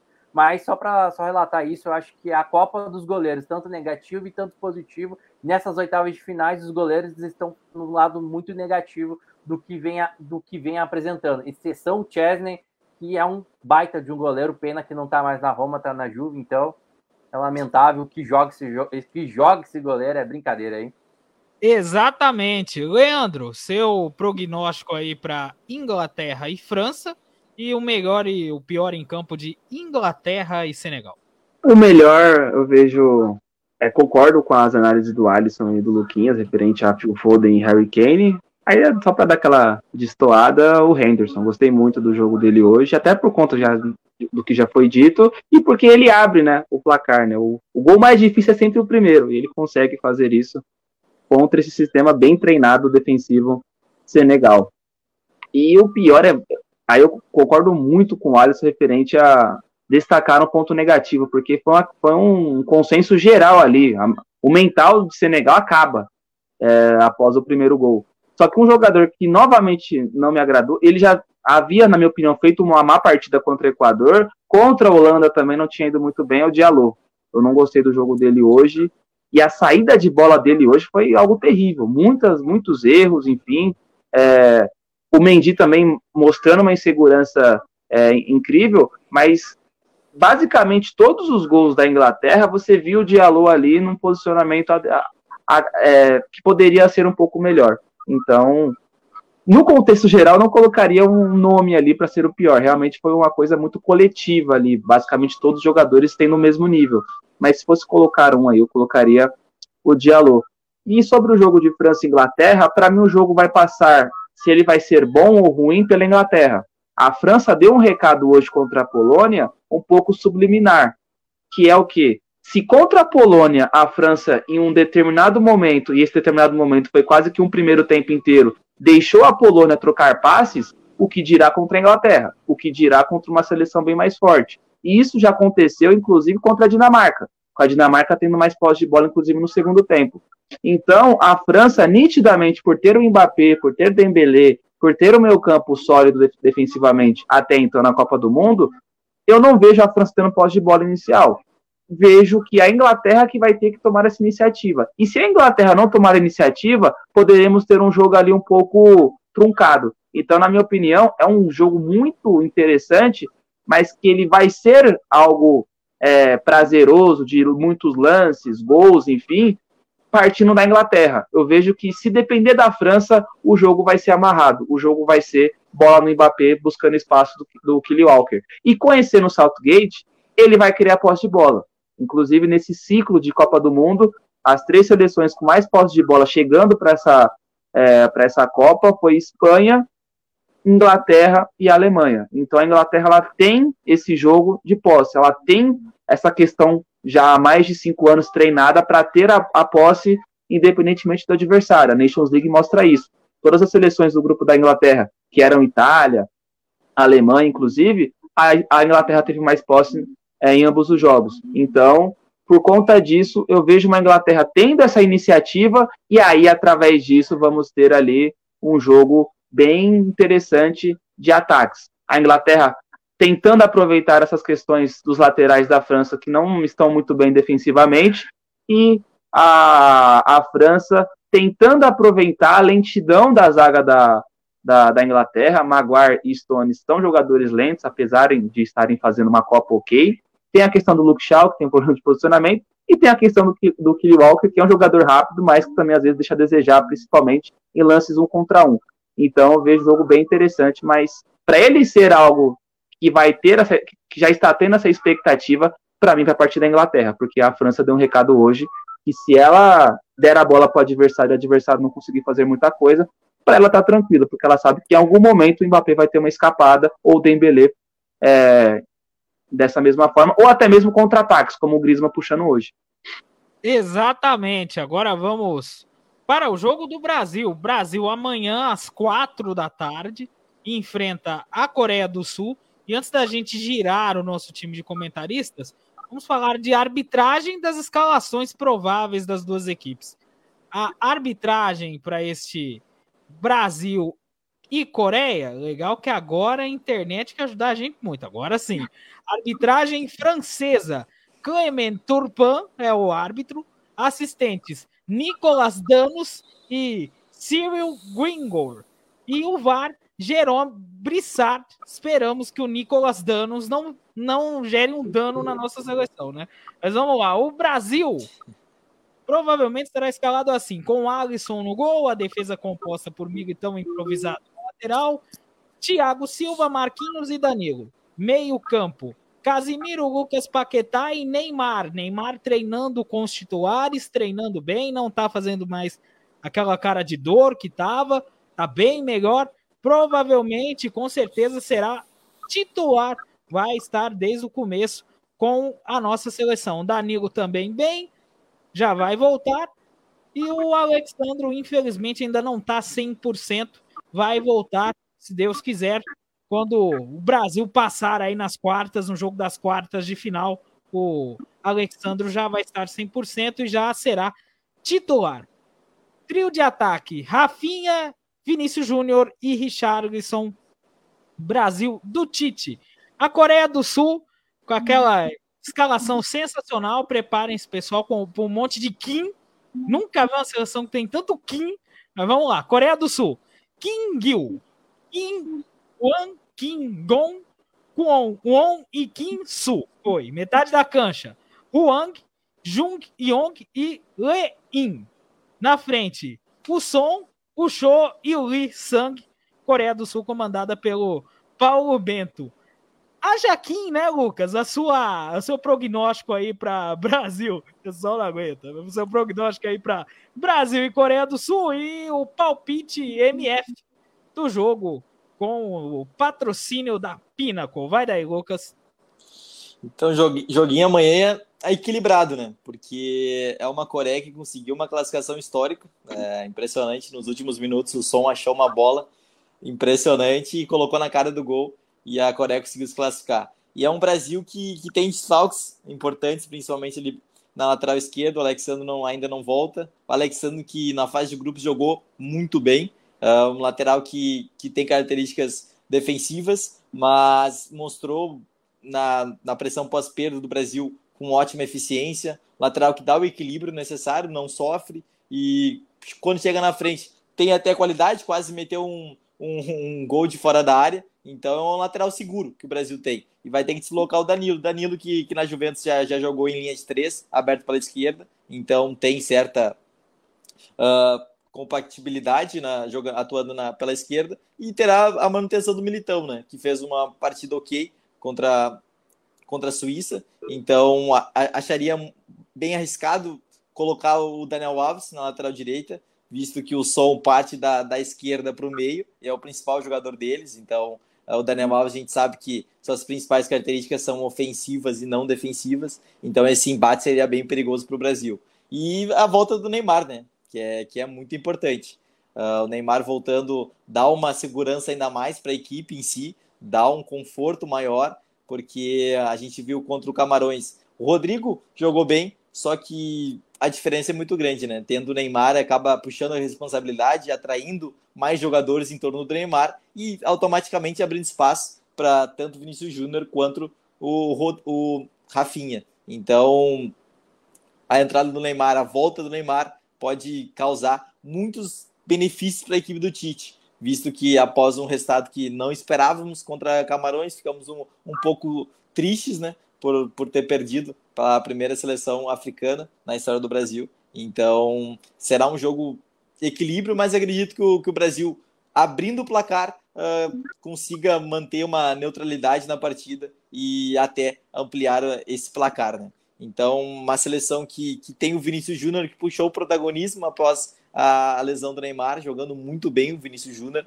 É impressionante o, o brasileiro tendo uma personalidade incrível, já, já é um dos principais jogadores do, do Real Madrid. Então, quando o Neymar se machucou, ele puxou essa responsabilidade e jogou muito bem. É uma seleção que demonstra muita confiança agora com seus titulares e espera, esperamos que, que tenha uma classificação que não seja sofrível, né? porque seja natural e o Brasil jogando bem. Exatamente. Leandro, o seu prognóstico aí para Brasil e Coreia do Sul, jogo equilibrado, hein?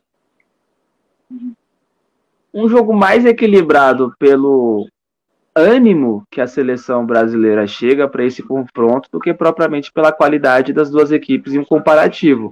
A questão da cautela para essas oitavas de final é natural, ela tem que existir, mas se você for analisar o jogo da Coreia em, em, suas três partidas e o jogo do Brasil em suas três partidas, o Brasil é muito favorito. A Coreia chega para essas oitavas de finais com uma, por conta de uma vitória em que ela encara uma defesa reserva da, da seleção portuguesa, que tem totais méritos por ter feito dois gols. Mas se você analisar os outros dois jogos da, da Coreia, é uma seleção que tem uma questão interessante, que ela gosta de ter a bola, mas defensivamente é uma seleção que sofre muito. O Uruguai teve pelo menos quatro ou cinco chances, contando o primeiro e segundo tempo, não conseguiu ser, ser eficaz. Até acho que o Diego Alonso deveria ter colocado a Rascaeta como titular, justamente para explorar isso. Ele não faz isso, acaba ali até prejudicando Darwin Nunes e Soares na questão de municiá-los né, é, para ter mais oportunidades. E aí o jogo que é o meu parâmetro para o que em tese irá acontecer amanhã é o jogo de Gana. Gana mostra muitos caminhos a serem explorados da seleção coreana. Nessa família Kim, há dois, que é o Yong-Sung Kim e o Min Jae Kim, que inclusive joga no Napoli. Eles são os zagueiros, bons zagueiros, aliás. Só que tem uma questão, eles não são bem protegidos os dois meio-campistas que fazem essa função, e pode ter alteração, Paulo Bento está deixando é, isso nas entrelinhas, até para tentar resolver isso, não é bem feito. Há um espaço. E o Kudos, que foi um dos, talvez um dos melhores jogadores da segunda rodada dessa Copa do Mundo, aproveita muito bem isso, sendo um jogador que não é uma referência, e sim um dos meio-campistas ofensivos de Gana. Sem falar que o Valverde teve muitas oportunidades, inclusive, contra a seleção é, coreana como teve o Ricardo Horta, que fez uma função um pouco por dentro e consegue fazer o gol de seleção de Portugal. Ou seja, é uma seleção que é interessante porque ela não tem medo, ela não, ela não demonstrou medo contra nenhuma das seleções em que enfrentou na primeira fase, e acho que também não vai ter medo de atacar o Brasil amanhã, só que é uma seleção que não tem uma boa proteção defensiva. É uma seleção que deixa muito a desejar. E o goleiro também não é um referencial, não é aquele cara que, em tese, vai proporcionar ali 10, 11 defesas e fazer aquele jogo né, que a gente sabe que é o típico jogo de, de eliminação, né, o goleiro pegar tudo e aí numa bola escapada o som fazer um gol. Então, eu vejo o Brasil muito favorito. Se eu fosse colocar uma porcentagem, colocaria 90% a 10%, porque a Coreia é uma seleção é, boa dentro dos seus é, dentro das suas proporções. E contra um Brasil, não é um Brasil que vai ter Daniel Alves, não é um Brasil que vai ter uma zaga que não se conhece, Bremer e Militão. Não é um Brasil que vai ter, em tese, um desentrosamento entre Fabinho e Fred. Vai ser uma seleção que vai ter Neymar, vai ter um ataque que é mais entrosado, um sistema defensivo muito sólido, apesar de ter essas alterações nas laterais.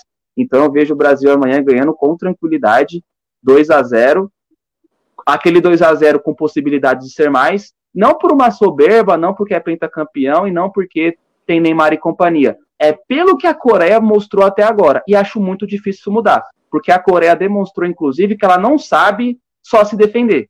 Ela tentou fazer isso contra Portugal, tomou gol. Ela tentou fazer isso contra o Uruguai, tomou sufoco. Ela tentou fazer isso contra a Gana, tomou 2 a 0 E quando foi buscar o resultado contra o Uruguai, contra a Gana e contra Portugal, foi onde ela teve sucesso, porque ela é uma seleção movida a isso.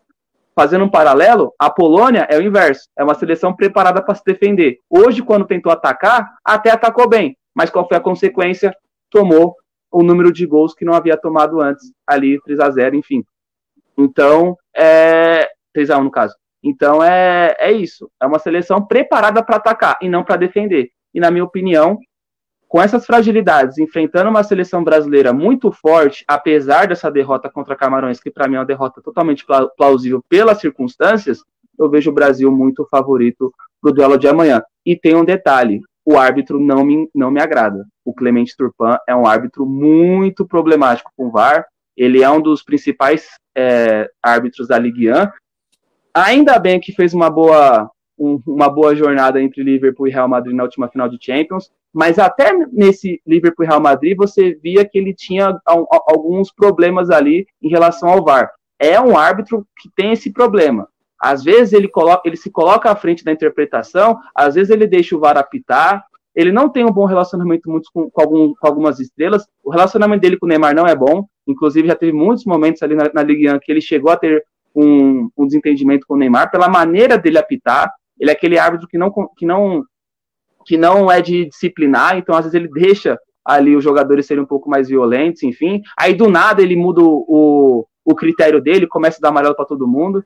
Então, tomara que não seja assim, mas é um árbitro que é um problemático ele cria os critérios dele e depois recria e depois recria, e quando você vai ver, o jogo acaba perdendo ali um pouco a, a toada e acaba prejudicando o espetáculo. Tomara que ele não faça isso e tomara que ele tenha uma partida como teve na final da última Champions. Mas é um árbitro para para estar ali se analisando, porque na Ligue 1, que é uma competição de um nível técnico duvidoso, ele tem problemas. Grande juiz com o selo Biruleibe de qualidade, né, na questão é. de Selo Rafael Klaus. De... Pensei que o Leandro tava, tava descrevendo os árbitros brasileiros. É, é. Árbitro ruim, infelizmente, tem todo mundo, infelizmente. Exatamente. Como no Brasil, né? É. é, no Brasil, aqui é a casa, né? Aqui é, aqui é... Alguém falou alguma coisa, pode continuar. Bom, ninguém falou nada, então vamos continuar aqui. É grande Rafael Klaus, o juiz do caos, né? Porque aquele lá. O... Juiz dos acréscimos agora, né? Agora é o juiz dos acréscimos. Não, é, agora. Bom, esse programa aqui vai ter 300 minutos de acréscimo, gente só vai sair daqui meia-noite. Brincadeira, pessoal. Vamos lá aí. Ô, Alisson Henrique, pra, né, pra gente não ter acréscimo, ser o comentário aí, o seu prognóstico desse grande Brasil e Coreia, que promete ser um bom jogo. E agora tem esse fator extra aí do juiz, né? Que o Leandro apontou bem. E, né, o juiz querer fazer gracinha. Aí o Neymar fala, ah, o juiz dá cartão. Bem complicado, é. né, Alisson? Exato, né? Seu Rafael Claus, eu acho que não vai apitar mais Copa do Mundo, depois que fez o jogo da Inglaterra e Irã. O pessoal não gostou e não vai apitar. Acho que só o Wilson vai apitar, acho que algum jogo nessa semana, se não estou equivocado. Né? É, só para te falar, são seis jogadores Kim na, na seleção da Coreia, tá? Tem um mais um que está no banco. É, a linha defensiva são todos são todos 15 e um no banco de reserva. Não, Alisson, lembra daquele narrador italiano que chegou e falou assim: escalação da Coreia. Kim, Kim, Kim, Kim, Kim. É isso. na, na dúvida, tu fala Kim. É. Só, só perde para 2000. Kim, Kim. Não, vai, campo de defesa, Kim, toca para Kim, toca para Kim Dois, de novo. É, em 2000, 2002, quando a Coreia teve a sua melhor apresentação, claro, jogou em casa, foi até as semifinais, teve sete Kings, tá? Então só não bate o recorde de 2000, 2002 a seleção coreana. Eu acho que o Brasil é muito favoritaço, sim, tem muito mais incorporado. Só que a gente tem, tem muito mais times, de fato, isso é visível.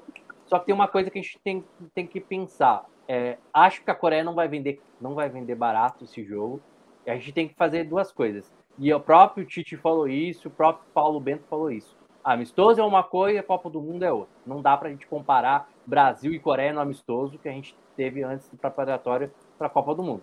Esquece, não tem. Aquele jogo é um outro jogo, um outro patamar, um outro nível, uma questão dessa coisa. Acho que a a Coreia vem muito confiante pelo que, o que vem acontecendo, né? Eu acho que a Coreia desenhou, tem muitos problemas graves defensivos, mas é uma zaga alta, isso. E o Brasil, acho que um ponto que o Brasil tem que ter é os lados, principalmente com o Som e principalmente com o Wang, que são jogadores muito é, de, que entram por dentro e fazem essa, essa Coreia crescer um pouco quando está lá, lá na frente. E um outro ponto que o Brasil tem que ter cuidado é no jogo aéreo. Acho que se a gente falar em jogo aéreo, no jogo tático, acho que a Coreia dá uma aula de, em questão de, de, é, de, de levantamentos, na, hum, levantamentos de bola na área. Eu acho que os passes deles são perfeitos. Pegam no jogo de Gana para vocês verem, reparem um pouco os cruzamentos que eles fazem. Praticamente, você vê um cruzamento, parece que vai ser errado, não. O cruzamento vem perfeito na cabeça do jogador. Eu acho que o Brasil tem que ter muito cuidado com questão disso, independente da, da consistência durante, dependendo se o Brasil estiver vencendo 1 a 0 vamos colocar 1 a 0 e a Coreia começar a pressionar, sair igual uma louca para frente. Vai ter muito cruzamento dentro da grande área, porque é um time que utiliza muito essa força. Acho que é um dos grandes grandes forças que a Coreia tem. Então o Brasil tem que ter muito cuidado. Acho que é um teste que o Brasil vai ter em questão desse estilo de jogo que a gente vai ver amanhã. Eu acho que o Brasil é o time perfeito, é o time ideal que o Brasil vai ter, é o time do primeiro jogo, né? Com a volta do Neymar por dentro, aí tem Rafinha, o Vini pelas pontas e o Richardson mais pelo, pelo centro, né? O Danilo é aquele jogador que já atuou em tudo que é lado de campo, só falta o ataque, né? Então na, na, na carreira dele já foi zagueiro, já foi volante, é, já foi meio campista, já, lateral, né? Já jogou pelas duas, pelas duas laterais. Acho que só falta ser atacante na carreira dele, colocar no currículo o Danilo pela performance que faz.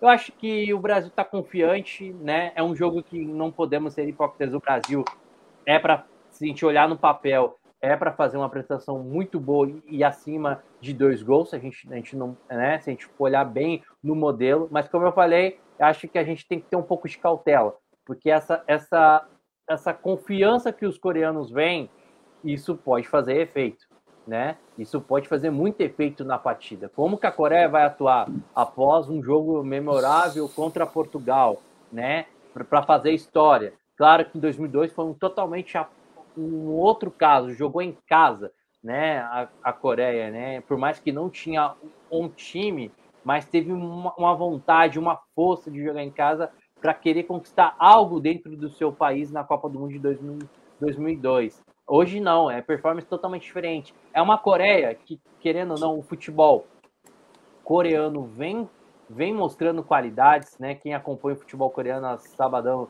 3 horas da manhã, como eu acompanho, 3 horas da manhã, né? O futebol coreano, né? É, vem crescendo bastante, mostra isso também na Champions League da Ásia, que a Coreia vem mostrando potência muito forte no futebol asiático. É, acho que a gente tem que ter um pouquinho de cautela. Só assim, tem que, tem que ter medo. Eu acho que a gente, se a gente não tem medo, e acho que quando você não tem medo do adversário, é, numa forma, não aquele medo, né? Ah, aquela seleção, eu falo assim, tem que ter respeito. Se você não tem respeito, você não, você não, você não consegue é, algo dentro em campo, né? Eu acho que o Brasil no jogo contra, contra a Camarões foi um caso à parte, é um time totalmente, era totalmente um outro time, era uma zaga totalmente diferente, mas que ficam atentos. Não dá para errar como errou, não dá para ser não eficiente como o time foi é, não teve essa eficiência lá na frente. Claro que é outro time, é um outro ataque e vai ter muita eficiência. Mas tem que ter respeito à seleção coreana, que tem frutos de bons jogadores, e não só jogadores que jogam dentro da, do seu país, né? Tem jogadores que jogam no Napoli, vários jogadores como o que jogam no Wolverhampton, na Premier League, né? O so Som é um caso à parte, né? Então, a gente, se a gente for falar do som aqui, a gente fica falando até meia-noite aqui, falando desse cara, que esse cara joga bola. Né? Pena que ele é coreano, né? Pena, ele poderia ser de uma outra seleção no patamar alto. Seria titularzíssimo da seleção brasileira esse jogador, né? Como joga, como joga a bola o som. Mas é um Brasil que a gente for falei no time pode ser hipócritas aqui também. É um Brasil para fazer goleada, talvez a goleada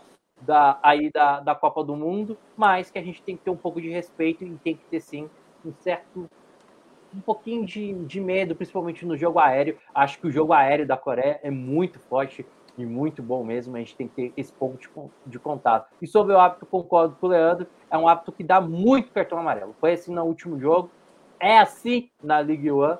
É, e se ele não vai realmente com a cara do Neymar, isso a gente tem que ter cuidado, sim, um pouquinho de medo no jogo de amanhã, hein? com a cara do Daniel Alves, eu já li uma coisa ou outra dizendo que ele não vai. Então aí você já vê. Ainda bem que o Daniel Alves não vai jogar, porque senão aí já, já fica complicado também. Grande Alisson, o fã da K-League, deve ser torcedor do Jeju United. é, Alisson, fantástico. Alisson, indo além do óbvio, quais são os fatores desequilibrantes individualmente tirando o óbvio que o pessoal vai, né? Neymar no Brasil e Son na Coreia. Quais são os outros fatores desequilibrantes que Brasil e Coreia têm?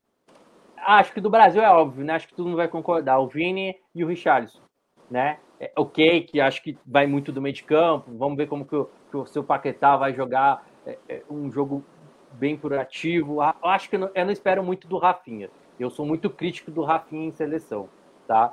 Na verdade, nem essa seleção no Barça também. Então, ah, é um baita de um jogador, mas eu sou desconfiado desse jogador. Para mim, ele não é titular.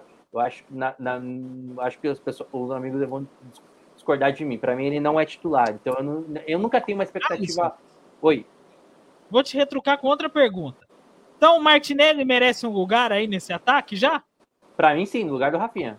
Para mim, o Martinelli é titularíssimo dessa seleção pelo que vem apresentando no Arsenal, que apresentou no jogo passado. Acho que foi o melhor jogador da seleção brasileira. Para mim, ele era titularíssimo na seleção, ali no lugar do Rafinha. Como eu falei, a Rafinha, para mim, eu sou muito crítico do futebol do Rafinha, tanto na seleção e tanto no, no Barcelona. Mas são jogadores que podem ser fundamental. Além do Neymar, é óbvio, né? Tem que ver se o Neymar vai estar 100%. Mesmo com o Neymar 80%, ele é, ele é o craque, ele é o gênio dessa, dessa equipe que faz a diferença. O problema é como que a marcação vai marcar o Neymar. Provavelmente não vai deixar muito ele jogar. Mas o Brasil tem repertório, mesmo se o Neymar não jogar. Aí você tem o Vini, que pode que acho que pode ser a diferença de um jogo, e o Richardson lá na frente. Acho que assim que a gente pode pensar. E do lado da, da seleção coreana, como eu falei, o An, acho que um jogador do Wolverhampton joga muito bem pelo, pelo lado, um atacante muito bom cooperativo e foi demitido e foi acionado assim, o, o torcedor coreano tem uma paixão por esse jogador, é sensacional. E o Lee também acho que o Lee acho que é um jogador muito bom, camiseta número 18, se não estou equivocado, é um jogador muito bom que ajuda bastante a recomposição pelo lado do som. Então o Brasil tem que ter cuidado desses dois jogadores aí pelo lado coreano. Exatamente, Lucas. Para você, fugindo do óbvio, fatores desequilibrantes aí de Brasil e Coreia, e além disso, o Martinelli merece já lugar nessa seleção titular, Lucas? Para mim, um dos fatores desequilibrantes até o momento do Brasil é o sistema de pós-perda do Brasil. É impressionante como o Brasil consegue pre pressionar muito bem o portador da bola do adversário. É, o Brasil tá, tá conseguindo neutralizar muito bem, porque dificilmente tu vê o Brasil sofrendo para recuperar essa posse de bola. E o Brasil efetua essa, essa pressão pós-perda que está encaixando muito bem. O Casemiro numa função absurda, está jogando um, um, uma Copa do Mundo de, de um nível excelente e temos muita confiança nesse fator de pós-perda e também na pressão que o Brasil está realizando nos últimos jogos na saída de bola do, do adversário, porque é um Brasil que tenta ser muito eficiente, fechar os caminhos, principalmente pelo, pelos corredores. Então é um Brasil que tenta ser eficiente nessa, nesse sistema de pós-perda e também na, pressionando com um bloco muito alto para tentar recuperar da, da forma mais ágil, mais rápida, para pegar essa posse de bola e criar suas, suas oportunidades de gol. E a Coreia é uma, é uma Coreia que, que tem características que possui muita. É muito letal a sua equipe. Uh, ela pode criar poucas alternativas, mas as situações criadas ela consegue colocar no gol. Então a gente tem que cuidar muito bem, porque a gente sabe que tem aqueles momentos de desconcentração e aí pode ser letal, porque a Coreia é uma, uma seleção que não precisa de muitas oportunidades criadas para colocar a bola na rede, e como o Alisson citou, é uma, é uma Coreia que tem, tem muitos benefícios pelo alto, é uma Coreia que pode assustar o Brasil pela bola aérea, então temos que ficar de olho, porque a gente sempre sabe que a bola aérea acaba sendo um, um, um problema que, que daqui a pouco, em algum momento do jogo, desconcentração, tanto Thiago Silva ou Marquinhos, deixar algum algum atacante ou algum defensor da Coreia que tem uma estatura boa pode, pode acabar complicando a situação do Brasil. Então, acredito que a letalidade desse sistema de jogo da, da Coreia, onde ela cria, pode criar uma oportunidade, pode colocar dentro do gol, e isso pode ser prejudicial para o Brasil. Então, temos que cuidar, temos que neutralizar esse sistema da Coreia, não deixar, como nas partidas anteriores, as seleções não criar oportunidades e o Alisson continuar sem sofrer nenhum gol em Copa do Mundo. Né? Exatamente. Leandro, para você aí, quais são os fatores desequilibrantes de Brasil e Coreia, além do óbvio? E a pergunta, né? O Martinelli merece vaga já no time titular? Começando pelas questões desequilibrantes, fora ali do, do padrão, para mim um, um fator desequilibrante para a seleção brasileira é o contragolpe, é o contra-ataque, que é, que é algo que o Tite sabe muito bem armar. Para mim é nítido isso. Em muitos momentos do primeiro tempo ou do segundo tempo, a Coreia do Sul vai ter ali em blocos de 10 a 15 minutos mais posse de bola que o Brasil. É uma seleção que gosta disso, é uma seleção que vai procurar isso, uma seleção que não sabe é, jogar atrás da linha da bola por muito tempo. Então, em alguns momentos vai impor isso. E a seleção brasileira, entendendo também que é uma questão física, também não vai fazer questão de toda hora fazer uma pressão pós-perda de uma forma muito intensa para querer recuperar. Então, por conta disso, A Coreia, ela tem uma questão que, que é positiva até um determinado ponto, que é inversões de jogo. É uma seleção muito interessante nisso. É muita inversão da esquerda para a direita constantemente, tentando buscar opções ali para fazer cruzamentos ou até mesmo espaço para finalizar. Só que muitas dessas inversões gerou contra-ataques. E aí a minha perspectiva disso é os três jogos da fase de grupo. Tanto Uruguai, Gana e Portugal tiveram possibilidades em contragolpes através desse mecanismo coreano, possibilidade de fazer os seus gols. Gana, inclusive, consegue em um dos seus gols ser assim, num contra-ataque por uma inversão errada. Então, é uma seleção que sabe trabalhar em triangulações, sabe trabalhar com proximidade, mas gosta muito dessa inversão. E quem viu o Paulo Bento no Cruzeiro lembra disso. Aquele Cruzeiro do Paulo Bento que teve poucos jogos era um Cruzeiro que fazia muito isso, muita inversão de jogo. Então é, um, é uma questão do Paulo Bento. Ele gosta desse tipo de, de organização ofensiva. Para mim é um dos fatores que o Brasil pode, pode aproveitar. E para o lado da seleção coreana, até pegando uma fala do Alisson, é a bola aérea, que é uma questão que eles fazem muito bem. O que me incomoda um pouco no ataque coreano não é nem a questão técnica, não é nem qualidade, que tem sim qualidade. É que eles procuram finalizar dentro da área. E contra o Brasil, se isso acontecer, vai ser um problema para a Coreia. A Coreia tem essa questão de não querer muito finalização de fora da área. Eles gostam de querer definir dentro da área, sabendo que é é uma região muito mais próxima do gol.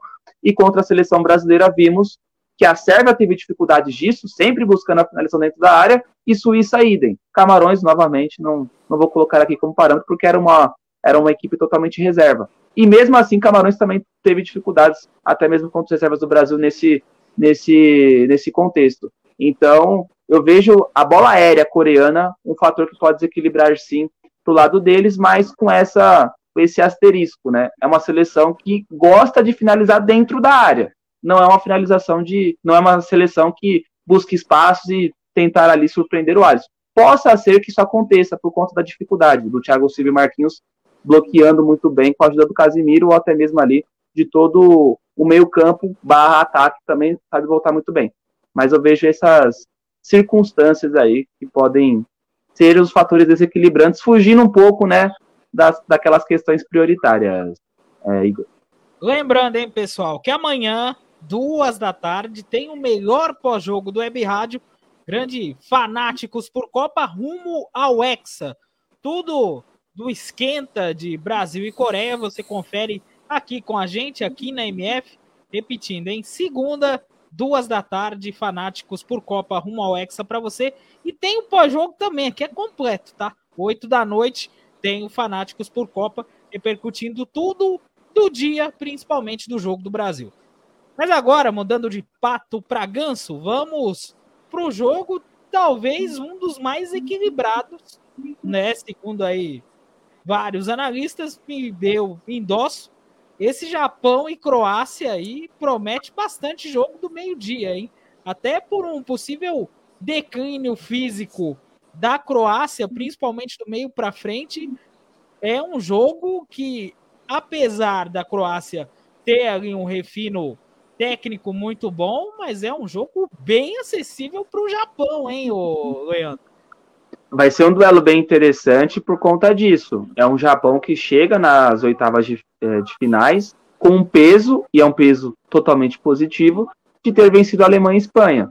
Na minha opinião, nenhuma outra seleção chega a essas oitavas de final com um peso tão grande de vitórias. E o Japão tem isso.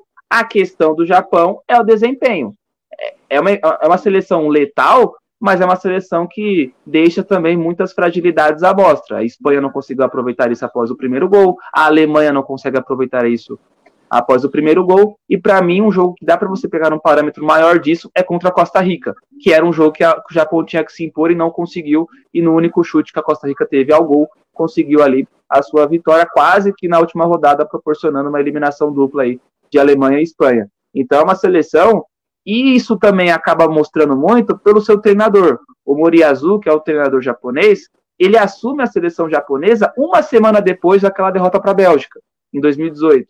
E nesse ciclo de Copa do Mundo, ele mostra muitas dificuldades na montagem da equipe. É o primeiro emprego dele como treinador. E já é uma responsabilidade treinar uma das principais seleções asiáticas aí. Então, por conta disso, eu vejo que ele ainda não conseguiu encaixar um modelo de jogo definido para o Japão. Muitas das vezes o Japão mostra que vai querer um pouco a bola, depois não faz questão disso. Contra a Alemanha oscilou esse estilo de jogo e até por conta disso sofreu bastante, podendo tomar 2 ou 3 a 0, mas graças ao seu goleiro depois com a eficácia em contra-ataques conseguiu virar o jogo. Costa Rica com um jogo bem, bem, bem assim, com, com, com o Japão não sabendo se impor. E amanhã é uma Croácia muito vertical. E na minha opinião, em questão de ver, é, é de ser vertical, a Croácia é mais que a Alemanha e, e Espanha. E um duelo que mostra isso é contra Canadá. Quando a Croácia empata o jogo, a Croácia não faz questão de rodar a bola. A Croácia busca o segundo, busca o terceiro e busca o quarto. E buscou e conseguiu.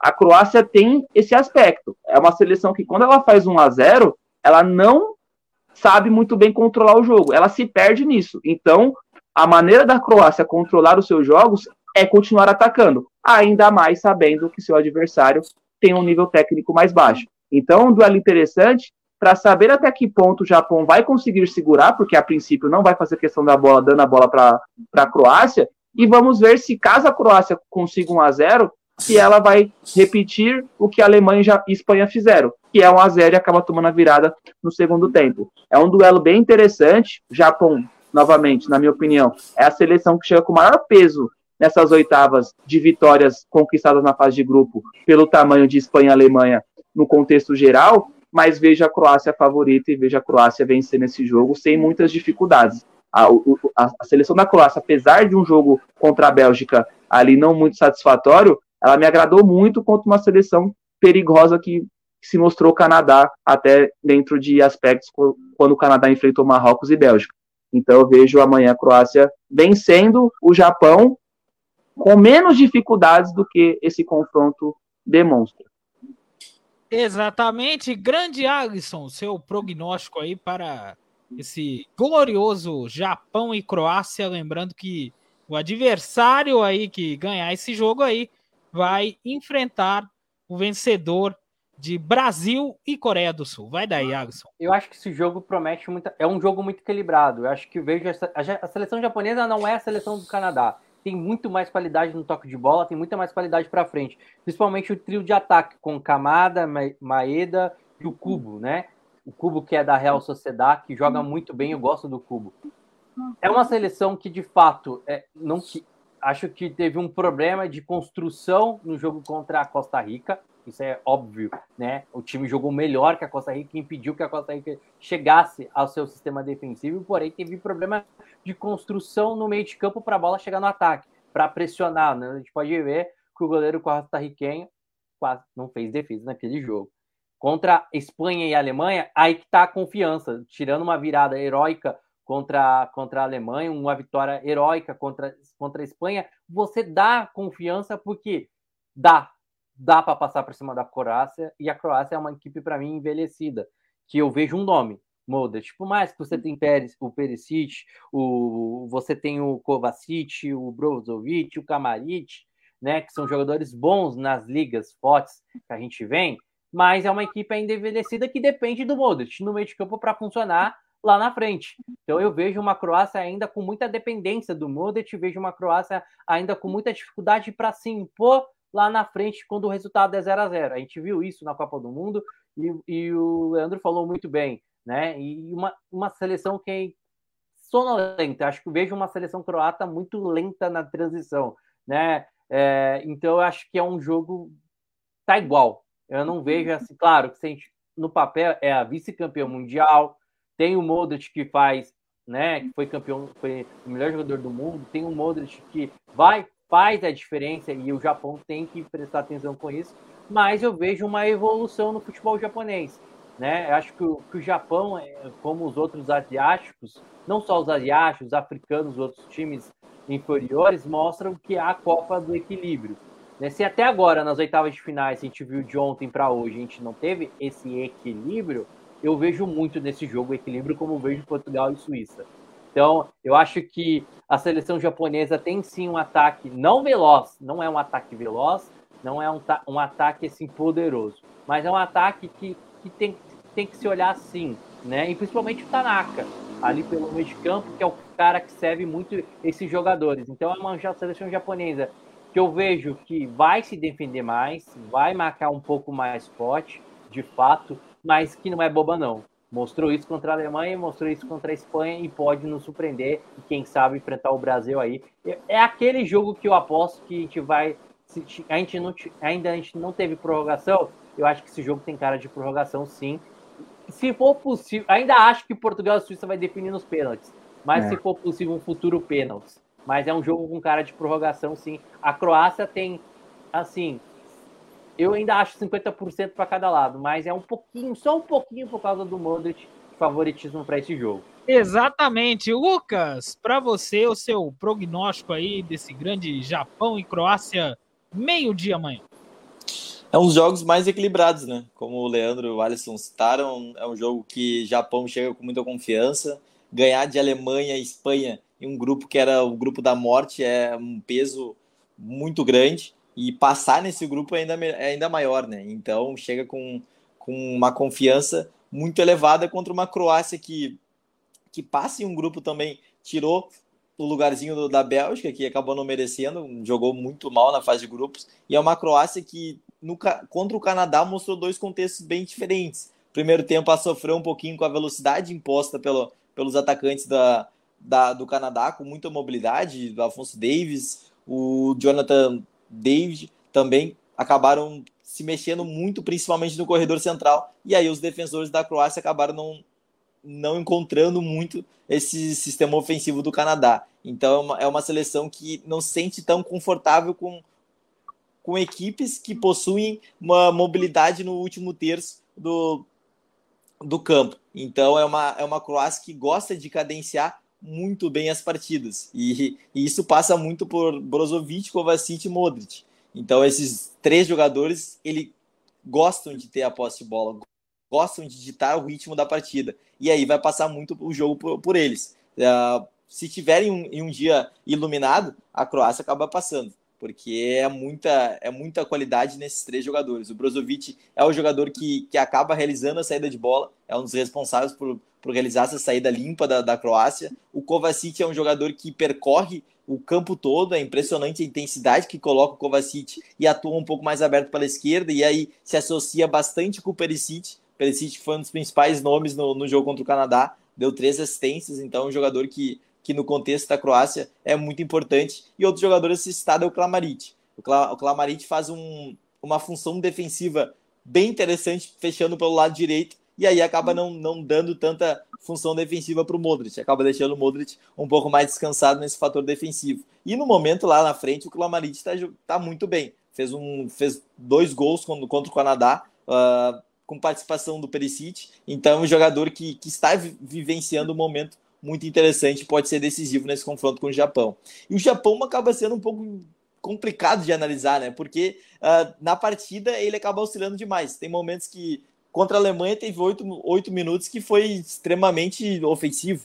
Foi, foi uma equipe que, que foi para cima da, da Alemanha buscando a virada e conseguiu. E no, no, decorrer, no decorrer do jogo, acabou fechando duas linhas de quatro muito compactas esperando a Alemanha jogar. E isso aconteceu contra a Espanha também. Três minutos letais com, com, contra a Espanha, a, aproveitou muito bem uh, as chances criadas e após deixou a, no decorrer do jogo, deixou a Espanha com a posse de bola e se sentiu totalmente confortável, fechando muito bem os lados do campo, preenchendo muito bem o corredor central, uh, muito compacta as linhas do, do Japão. Bom, já já o nosso grande Lucas fala. Teve um pequeno probleminha técnico, mas aproveitando, enquanto o Lucas não volta, ou o Lucas já vai voltar? Bom, o Leandro, para você, qual o seu palpite? Palpite MF com o apoio da Pinnacle. E mais alguma coisa que você achar pertinente de falar desse jogo aí, uai? Pode falar. é um jogo bem interessante para se assistir antes da, da, Durante aquela tensão, né, de estar na expectativa para ver Brasil e Coreia, é um belo jogo para se acompanhar, mas pelo que é, já tinha dito anteriormente, eu vejo um jogo em que a Croácia vai conseguir prevalecer essa questão defensiva e essa postura, até então muito bem feita pela seleção japonesa, Aí eu vejo um 2 a 0 Croácia e, e Japão e concordo com o Alisson. É, eu, na minha opinião, dois jogos terão prorrogação, e eu acho que serão jogos de terça. Com essa sensação. Tanto Marrocos e Espanha, pelo jeito que o Marrocos joga, e a Espanha tendo sempre dificuldades contra seleções assim, mostrou isso contra, contra o Japão, desculpa, e Portugal e Suíça, e que foi o jogo citado pelo Alisson. Então vejo esses dois jogos indo para prorrogação. Vejo que amanhã será vitórias, entre aspas, em contextos tranquilos. Exatamente. Já já o Lucas volta. Alisson, palpite MF aí com o apoio da Pinnacle desse grande Japão e Croácia. Se quiser falar mais alguma coisa sobre esta partida, pode falar. Para quem me acompanha nas redes sociais, Igor, sabe que eu sou um louco, aquele louco desastrado que acompanha muito futebol asiático, que, que fica assistindo no final de semana, três horas da manhã, futebol coreano, futebol chinês, futebol japonês, até australiano, né? Então, quem acompanha pelas redes sociais sabe que eu sou daqueles loucos que fica a madrugada assistindo. Claro. Não, a era que o Lucas fez quando você falou futebol australiano foi demais. Continua aí. Depois fala, Alisson, seus times. Meu, meu, meu seus time, times em, em cada país. Que eu tenho um time na, na China. Eu tenho um time que eu gosto da China. Depois eu falo. É, cada país.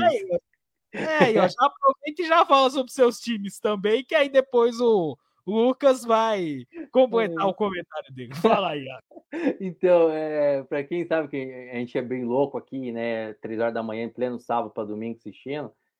Eu tô torcendo para um, pra, pelo menos um passar, né? Sei que a Coreia não vai, a Austrália não foi, então já tô aqui na torcida pelo Japão passar pela Coreia e pela, pela, pela Croácia. E não acho, não acho difícil, não. Meu palpite é 2 a 2 é, no tempo normal. Acho que o jogo que tem bastante gols. E na prorro... esse jogo vai para prorrogação. E o nosso querido amigo Cubo, que eu gosto demais, esse jogador da Real, meu time na Espanha, já falando da Real Sociedade, vai marcar o gol da, da vitória do japonesa e vai para as quartas de finais enfrentar o Brasil. Aí o Brasil passa pelo Japão, porque acho que o Japão não tem time para enfrentar a seleção brasileira. Né? Concordo, acho que é um jogo para prorrogação. Eu acho que no jogo da Espanha, só discordando da, do Leandro, o jogo da Espanha com o Marrocos, eu postei na zebra, então eu vou postar com o Marrocos, porque Marrocos e a Argentina faz, estão fazendo a diferença na Copa. Não, não só por times, e sim pelo torcedor. O torcedor faz a diferença, estão fazendo a diferença e empurrando o seu time é, nos jogos. Você então, acha que no tempo normal, Alisson? Nos 90 minutos mesmo? Tempo, vai ser 1 a 0 ah. Eu acho, eu acho que eu acho que esse time de Marrocos é um time pronto para enfrentar a Espanha, que é uma equipe muito complicada, e a Alemanha provou isso, né? Uhum. É difícil de vencer a, a, Espanha. Eu acho que o Marrocos é, é o time pra, do estilo de jogo que encaixa para vencer a seleção espanhola. Né? Eu acho que é um time que se fecha muito bem e tem uma velocidade sensacional, com jogadores espetaculares, e, e acho que não só isso, a torcida faz diferença o que o torcedor marroquino vem fazendo nessa, nessa Copa do Mundo fez a diferença, principalmente naquele jogo contra a Bélgica, fez muita diferença e é um fator é, fundamental para você crescer, como é o torcedor argentino, para mim, como é Marrocos e Argentina são tem torcedores fundamentais para a construção até aqui do resultado. Então eu acho que se tiver alguma zebra, vai ser de Marrocos. Acho que Marrocos vai vencer a Espanha no tempo normal 1 a 0 não vai nem para prorrogação. Agora, Portugal e Suíça é, é, o estilo de jogo das duas equipes. Né? Suíça fechada, aquele time encardido de furar a zaga, como que é, e Portugal com aquele Portugal que sempre tem dificuldade, para mim, que ainda não entra na cabeça Vitinha e Rafael Leão ficar no banco de reservas, para mim não é, não é banco de reserva, é titularíssimo na, no meu time é, não vejo Portugal também. Portugal vai passar, mas é um jogo de, de penalidade, pelo que eu vejo. Mas meu placar falando de amanhã, é, acho que é 2 a 2 Japão vencendo na prorrogação e o Brasil vencendo, acho que 3 a 1 a seleção coreana amanhã vai passar também. Aí na terça-feira daí a gente vê o que vai. Já falo que Marrocos é a zebra aí das quartas de finais. Isso mesmo, o Lucas voltou, Lucas complemente o seu comentário aí. Se você quiser falar mais alguma coisa pertinente, pode falar. O espaço é teu, vai para cima. O australiano dele, hein? Exatamente. que sacanagem. E se você quiser fazer o seu palpite MF aí com o apoio da Pinnacle, pode fazer aí, Lucas. Bom, é, é aquele momento que foi só falar do futebol australiano que o menino caiu, caiu. De novo. Mas aproveitando, que deu problema técnico de novo, vamos aproveitar para ver se ele pelo menos consegue aí o nosso grande Lucas fazer o comentário dele, Alisson. Passa aí os seus times na Ásia. ah, é bastante. Se eu ficar aqui, vou fazer uma lista. Melhor não, melhor não passar, porque tem como o Bruno Mioto, acho que tem time para todo mundo. Eu fiz esses dias a relação no caderno, depois na próxima live eu trago aqui, no domingo que vem, a relação que o caderno está guardado lá, a relação de times que eu tenho, porque até me perco. Né? Mas na Austrália na, é o Melbourne. Na, na Europa eu tenho é cinco. na Austrália é o Melbourne, na, na Coreia é o Seul, é, no Japão, eu estou onde que o, que o, meu amigo estiver jogando, que eu tenho um amigo jogador que joga no, no Japão, então ele está no, no, Gamba, né? Então, por enquanto, sou, é, é, sou esse time. Na China, ainda, eu gosto muito do futebol chinês, mas não tem um time assim. É... Ah, eu gosto do Shandong. Shandong me, me é. chama atenção. Mais ou menos. Não... Shandong, ele. É, se não me engano, é o time do Roger Guedes, né? É. Se não me engano. A Exato. cor laranja me chama. A cor laranja me chama. Ó, Leandro Laranjinha. Grande Lucas. Vamos fazer o seguinte, Lucas. Agora, vamos ver se consegue finalmente completar o seu comentário. Faz o palpite MF com o apoio da Pinnacle. E vamos lá, oremos. Vai dar certo. Vai daí, Lucas. Estão me ouvindo certinho, rapaziada? Tá certinho? Beleza. Tive que tirar o fone porque a bateria tava acabando, então deve ser por isso que ela tá, tá dando uma trancadinha. Mas só para complementar, eu só ia destacar um valor individual do, do Japão, que vem entrando muito bem nas partidas, ainda não é titular, é o Mitoma. Um jogador que está tendo um protagonismo legal na, na Premier League com o Brighton. É um jogador que participou muito bem do, da assistência, deu assistência para o segundo gol da, da Espanha. Então, é um jogador que tem velocidade pelo lado, pelo lado esquerdo. Então, a pouco pode incomodar a sistema defensivo da, da Croácia. E palpite para amanhã, acredito que esteja 2 a 0 para o Brasil, uh, um joguinho para o Brasil. E Croácia e Japão eu também acredito que, que vai para os pênaltis ou, ou prorrogação. Então, um, um 2 a 2 no tempo normal. E aí na, na prorrogação é 3, 3 a 2 Japão. Maravilha, Lucas. Aproveitando então, já que você tá com a parte técnica aí complicada, já aproveita, já se despede, já passa tuas redes sociais. Olha lá, deu BO de novo com a técnica do Lucas, então vamos com o nosso grande Leandro. Leandro, passa suas redes sociais aí, se quiser falar mais alguma coisa, pode falar. Arrebentou nos comentários hoje, Leandro. Pode passar tuas redes aí. Vamos que vamos. Primeiramente, satisfação imensa, Igor, Alisson, Luquinhas. A rede social, Instagram, leandro.correia22. Twitter, também, Lele Correia97. E só para um destaque final, que os duelos de amanhã têm um potencial para, apesar, né, dentro dos meus palpites, colocar Brasil e Croácia, amanhã temos uma oportunidade de, de vermos essa evolução que já está sendo nítida do futebol asiático, né, que o Alisson até citou anteriormente a cada Copa vemos um pouco disso. 2018 vimos o Japão fazer 2 a 0 numa Bélgica, em um jogo em que ficou maluco ali no final, mas que era para ter acontecido Brasil e Japão já em 2018. Pode ter essa possibilidade agora em 2022.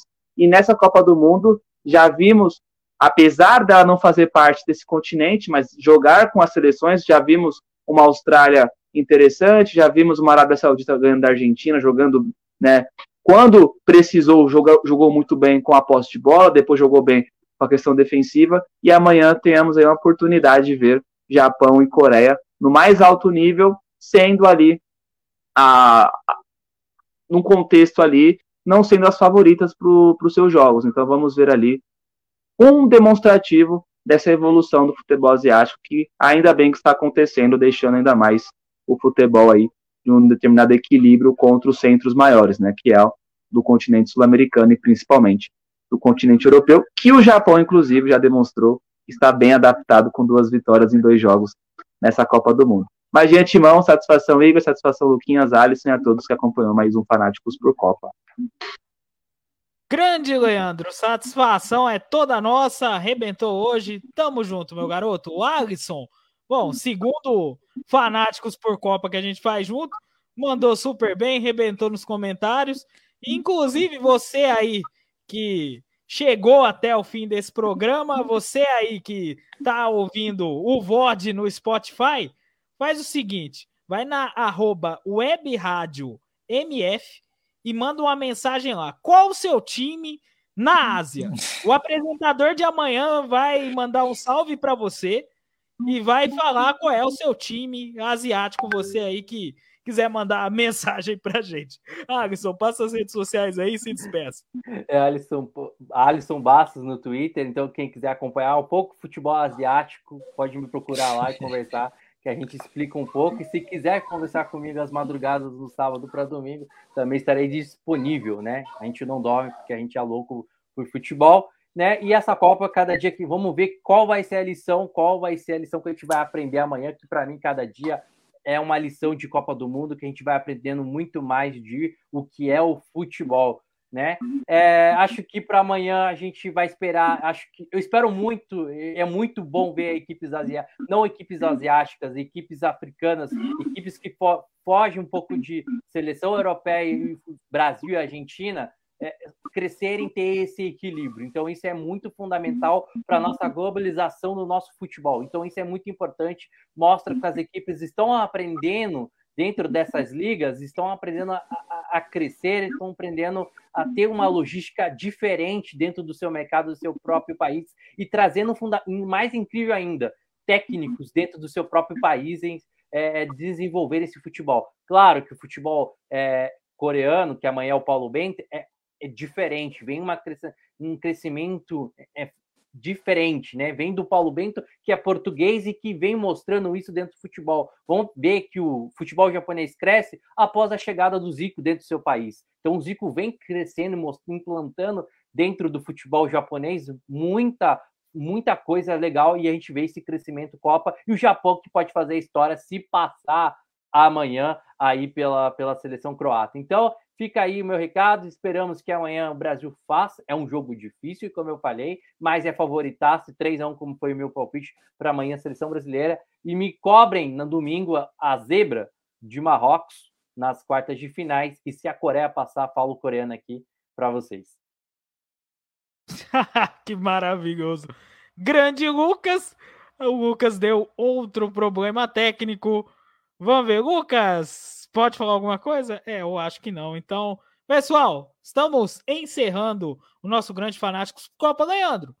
Você tem as redes sociais do Lucas aí, só para passar, né? Porque o menino tá com problema técnico. Então, você faz a boa para ele. Eu sei o do Insta, que é lucas@gular. Exato. Exatamente, grande Lucas, menino arrebentou, comentou muito bem, mas infelizmente deu esse problema técnico no final. Acontece, mas, sem problemas, você esteve com o Igor Mendes, arroba narra, underline Igor, em todas as redes sociais. Alisson Henrique, Leandro Silva e o nosso grande Luquinhas, o Lucas Goulart. Muito obrigado a todos pela audiência, pela preferência, pela paciência.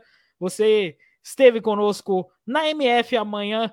Fanáticos por Copa rumo ao Hexa, duas horas. Fanáticos por Copa repercutindo todo dia de Copa, oito da noite. E vem com a gente, vem com a MF, continue com a programação da O Melhor do Futebol. Muito obrigado a todos, boa noite e tchau!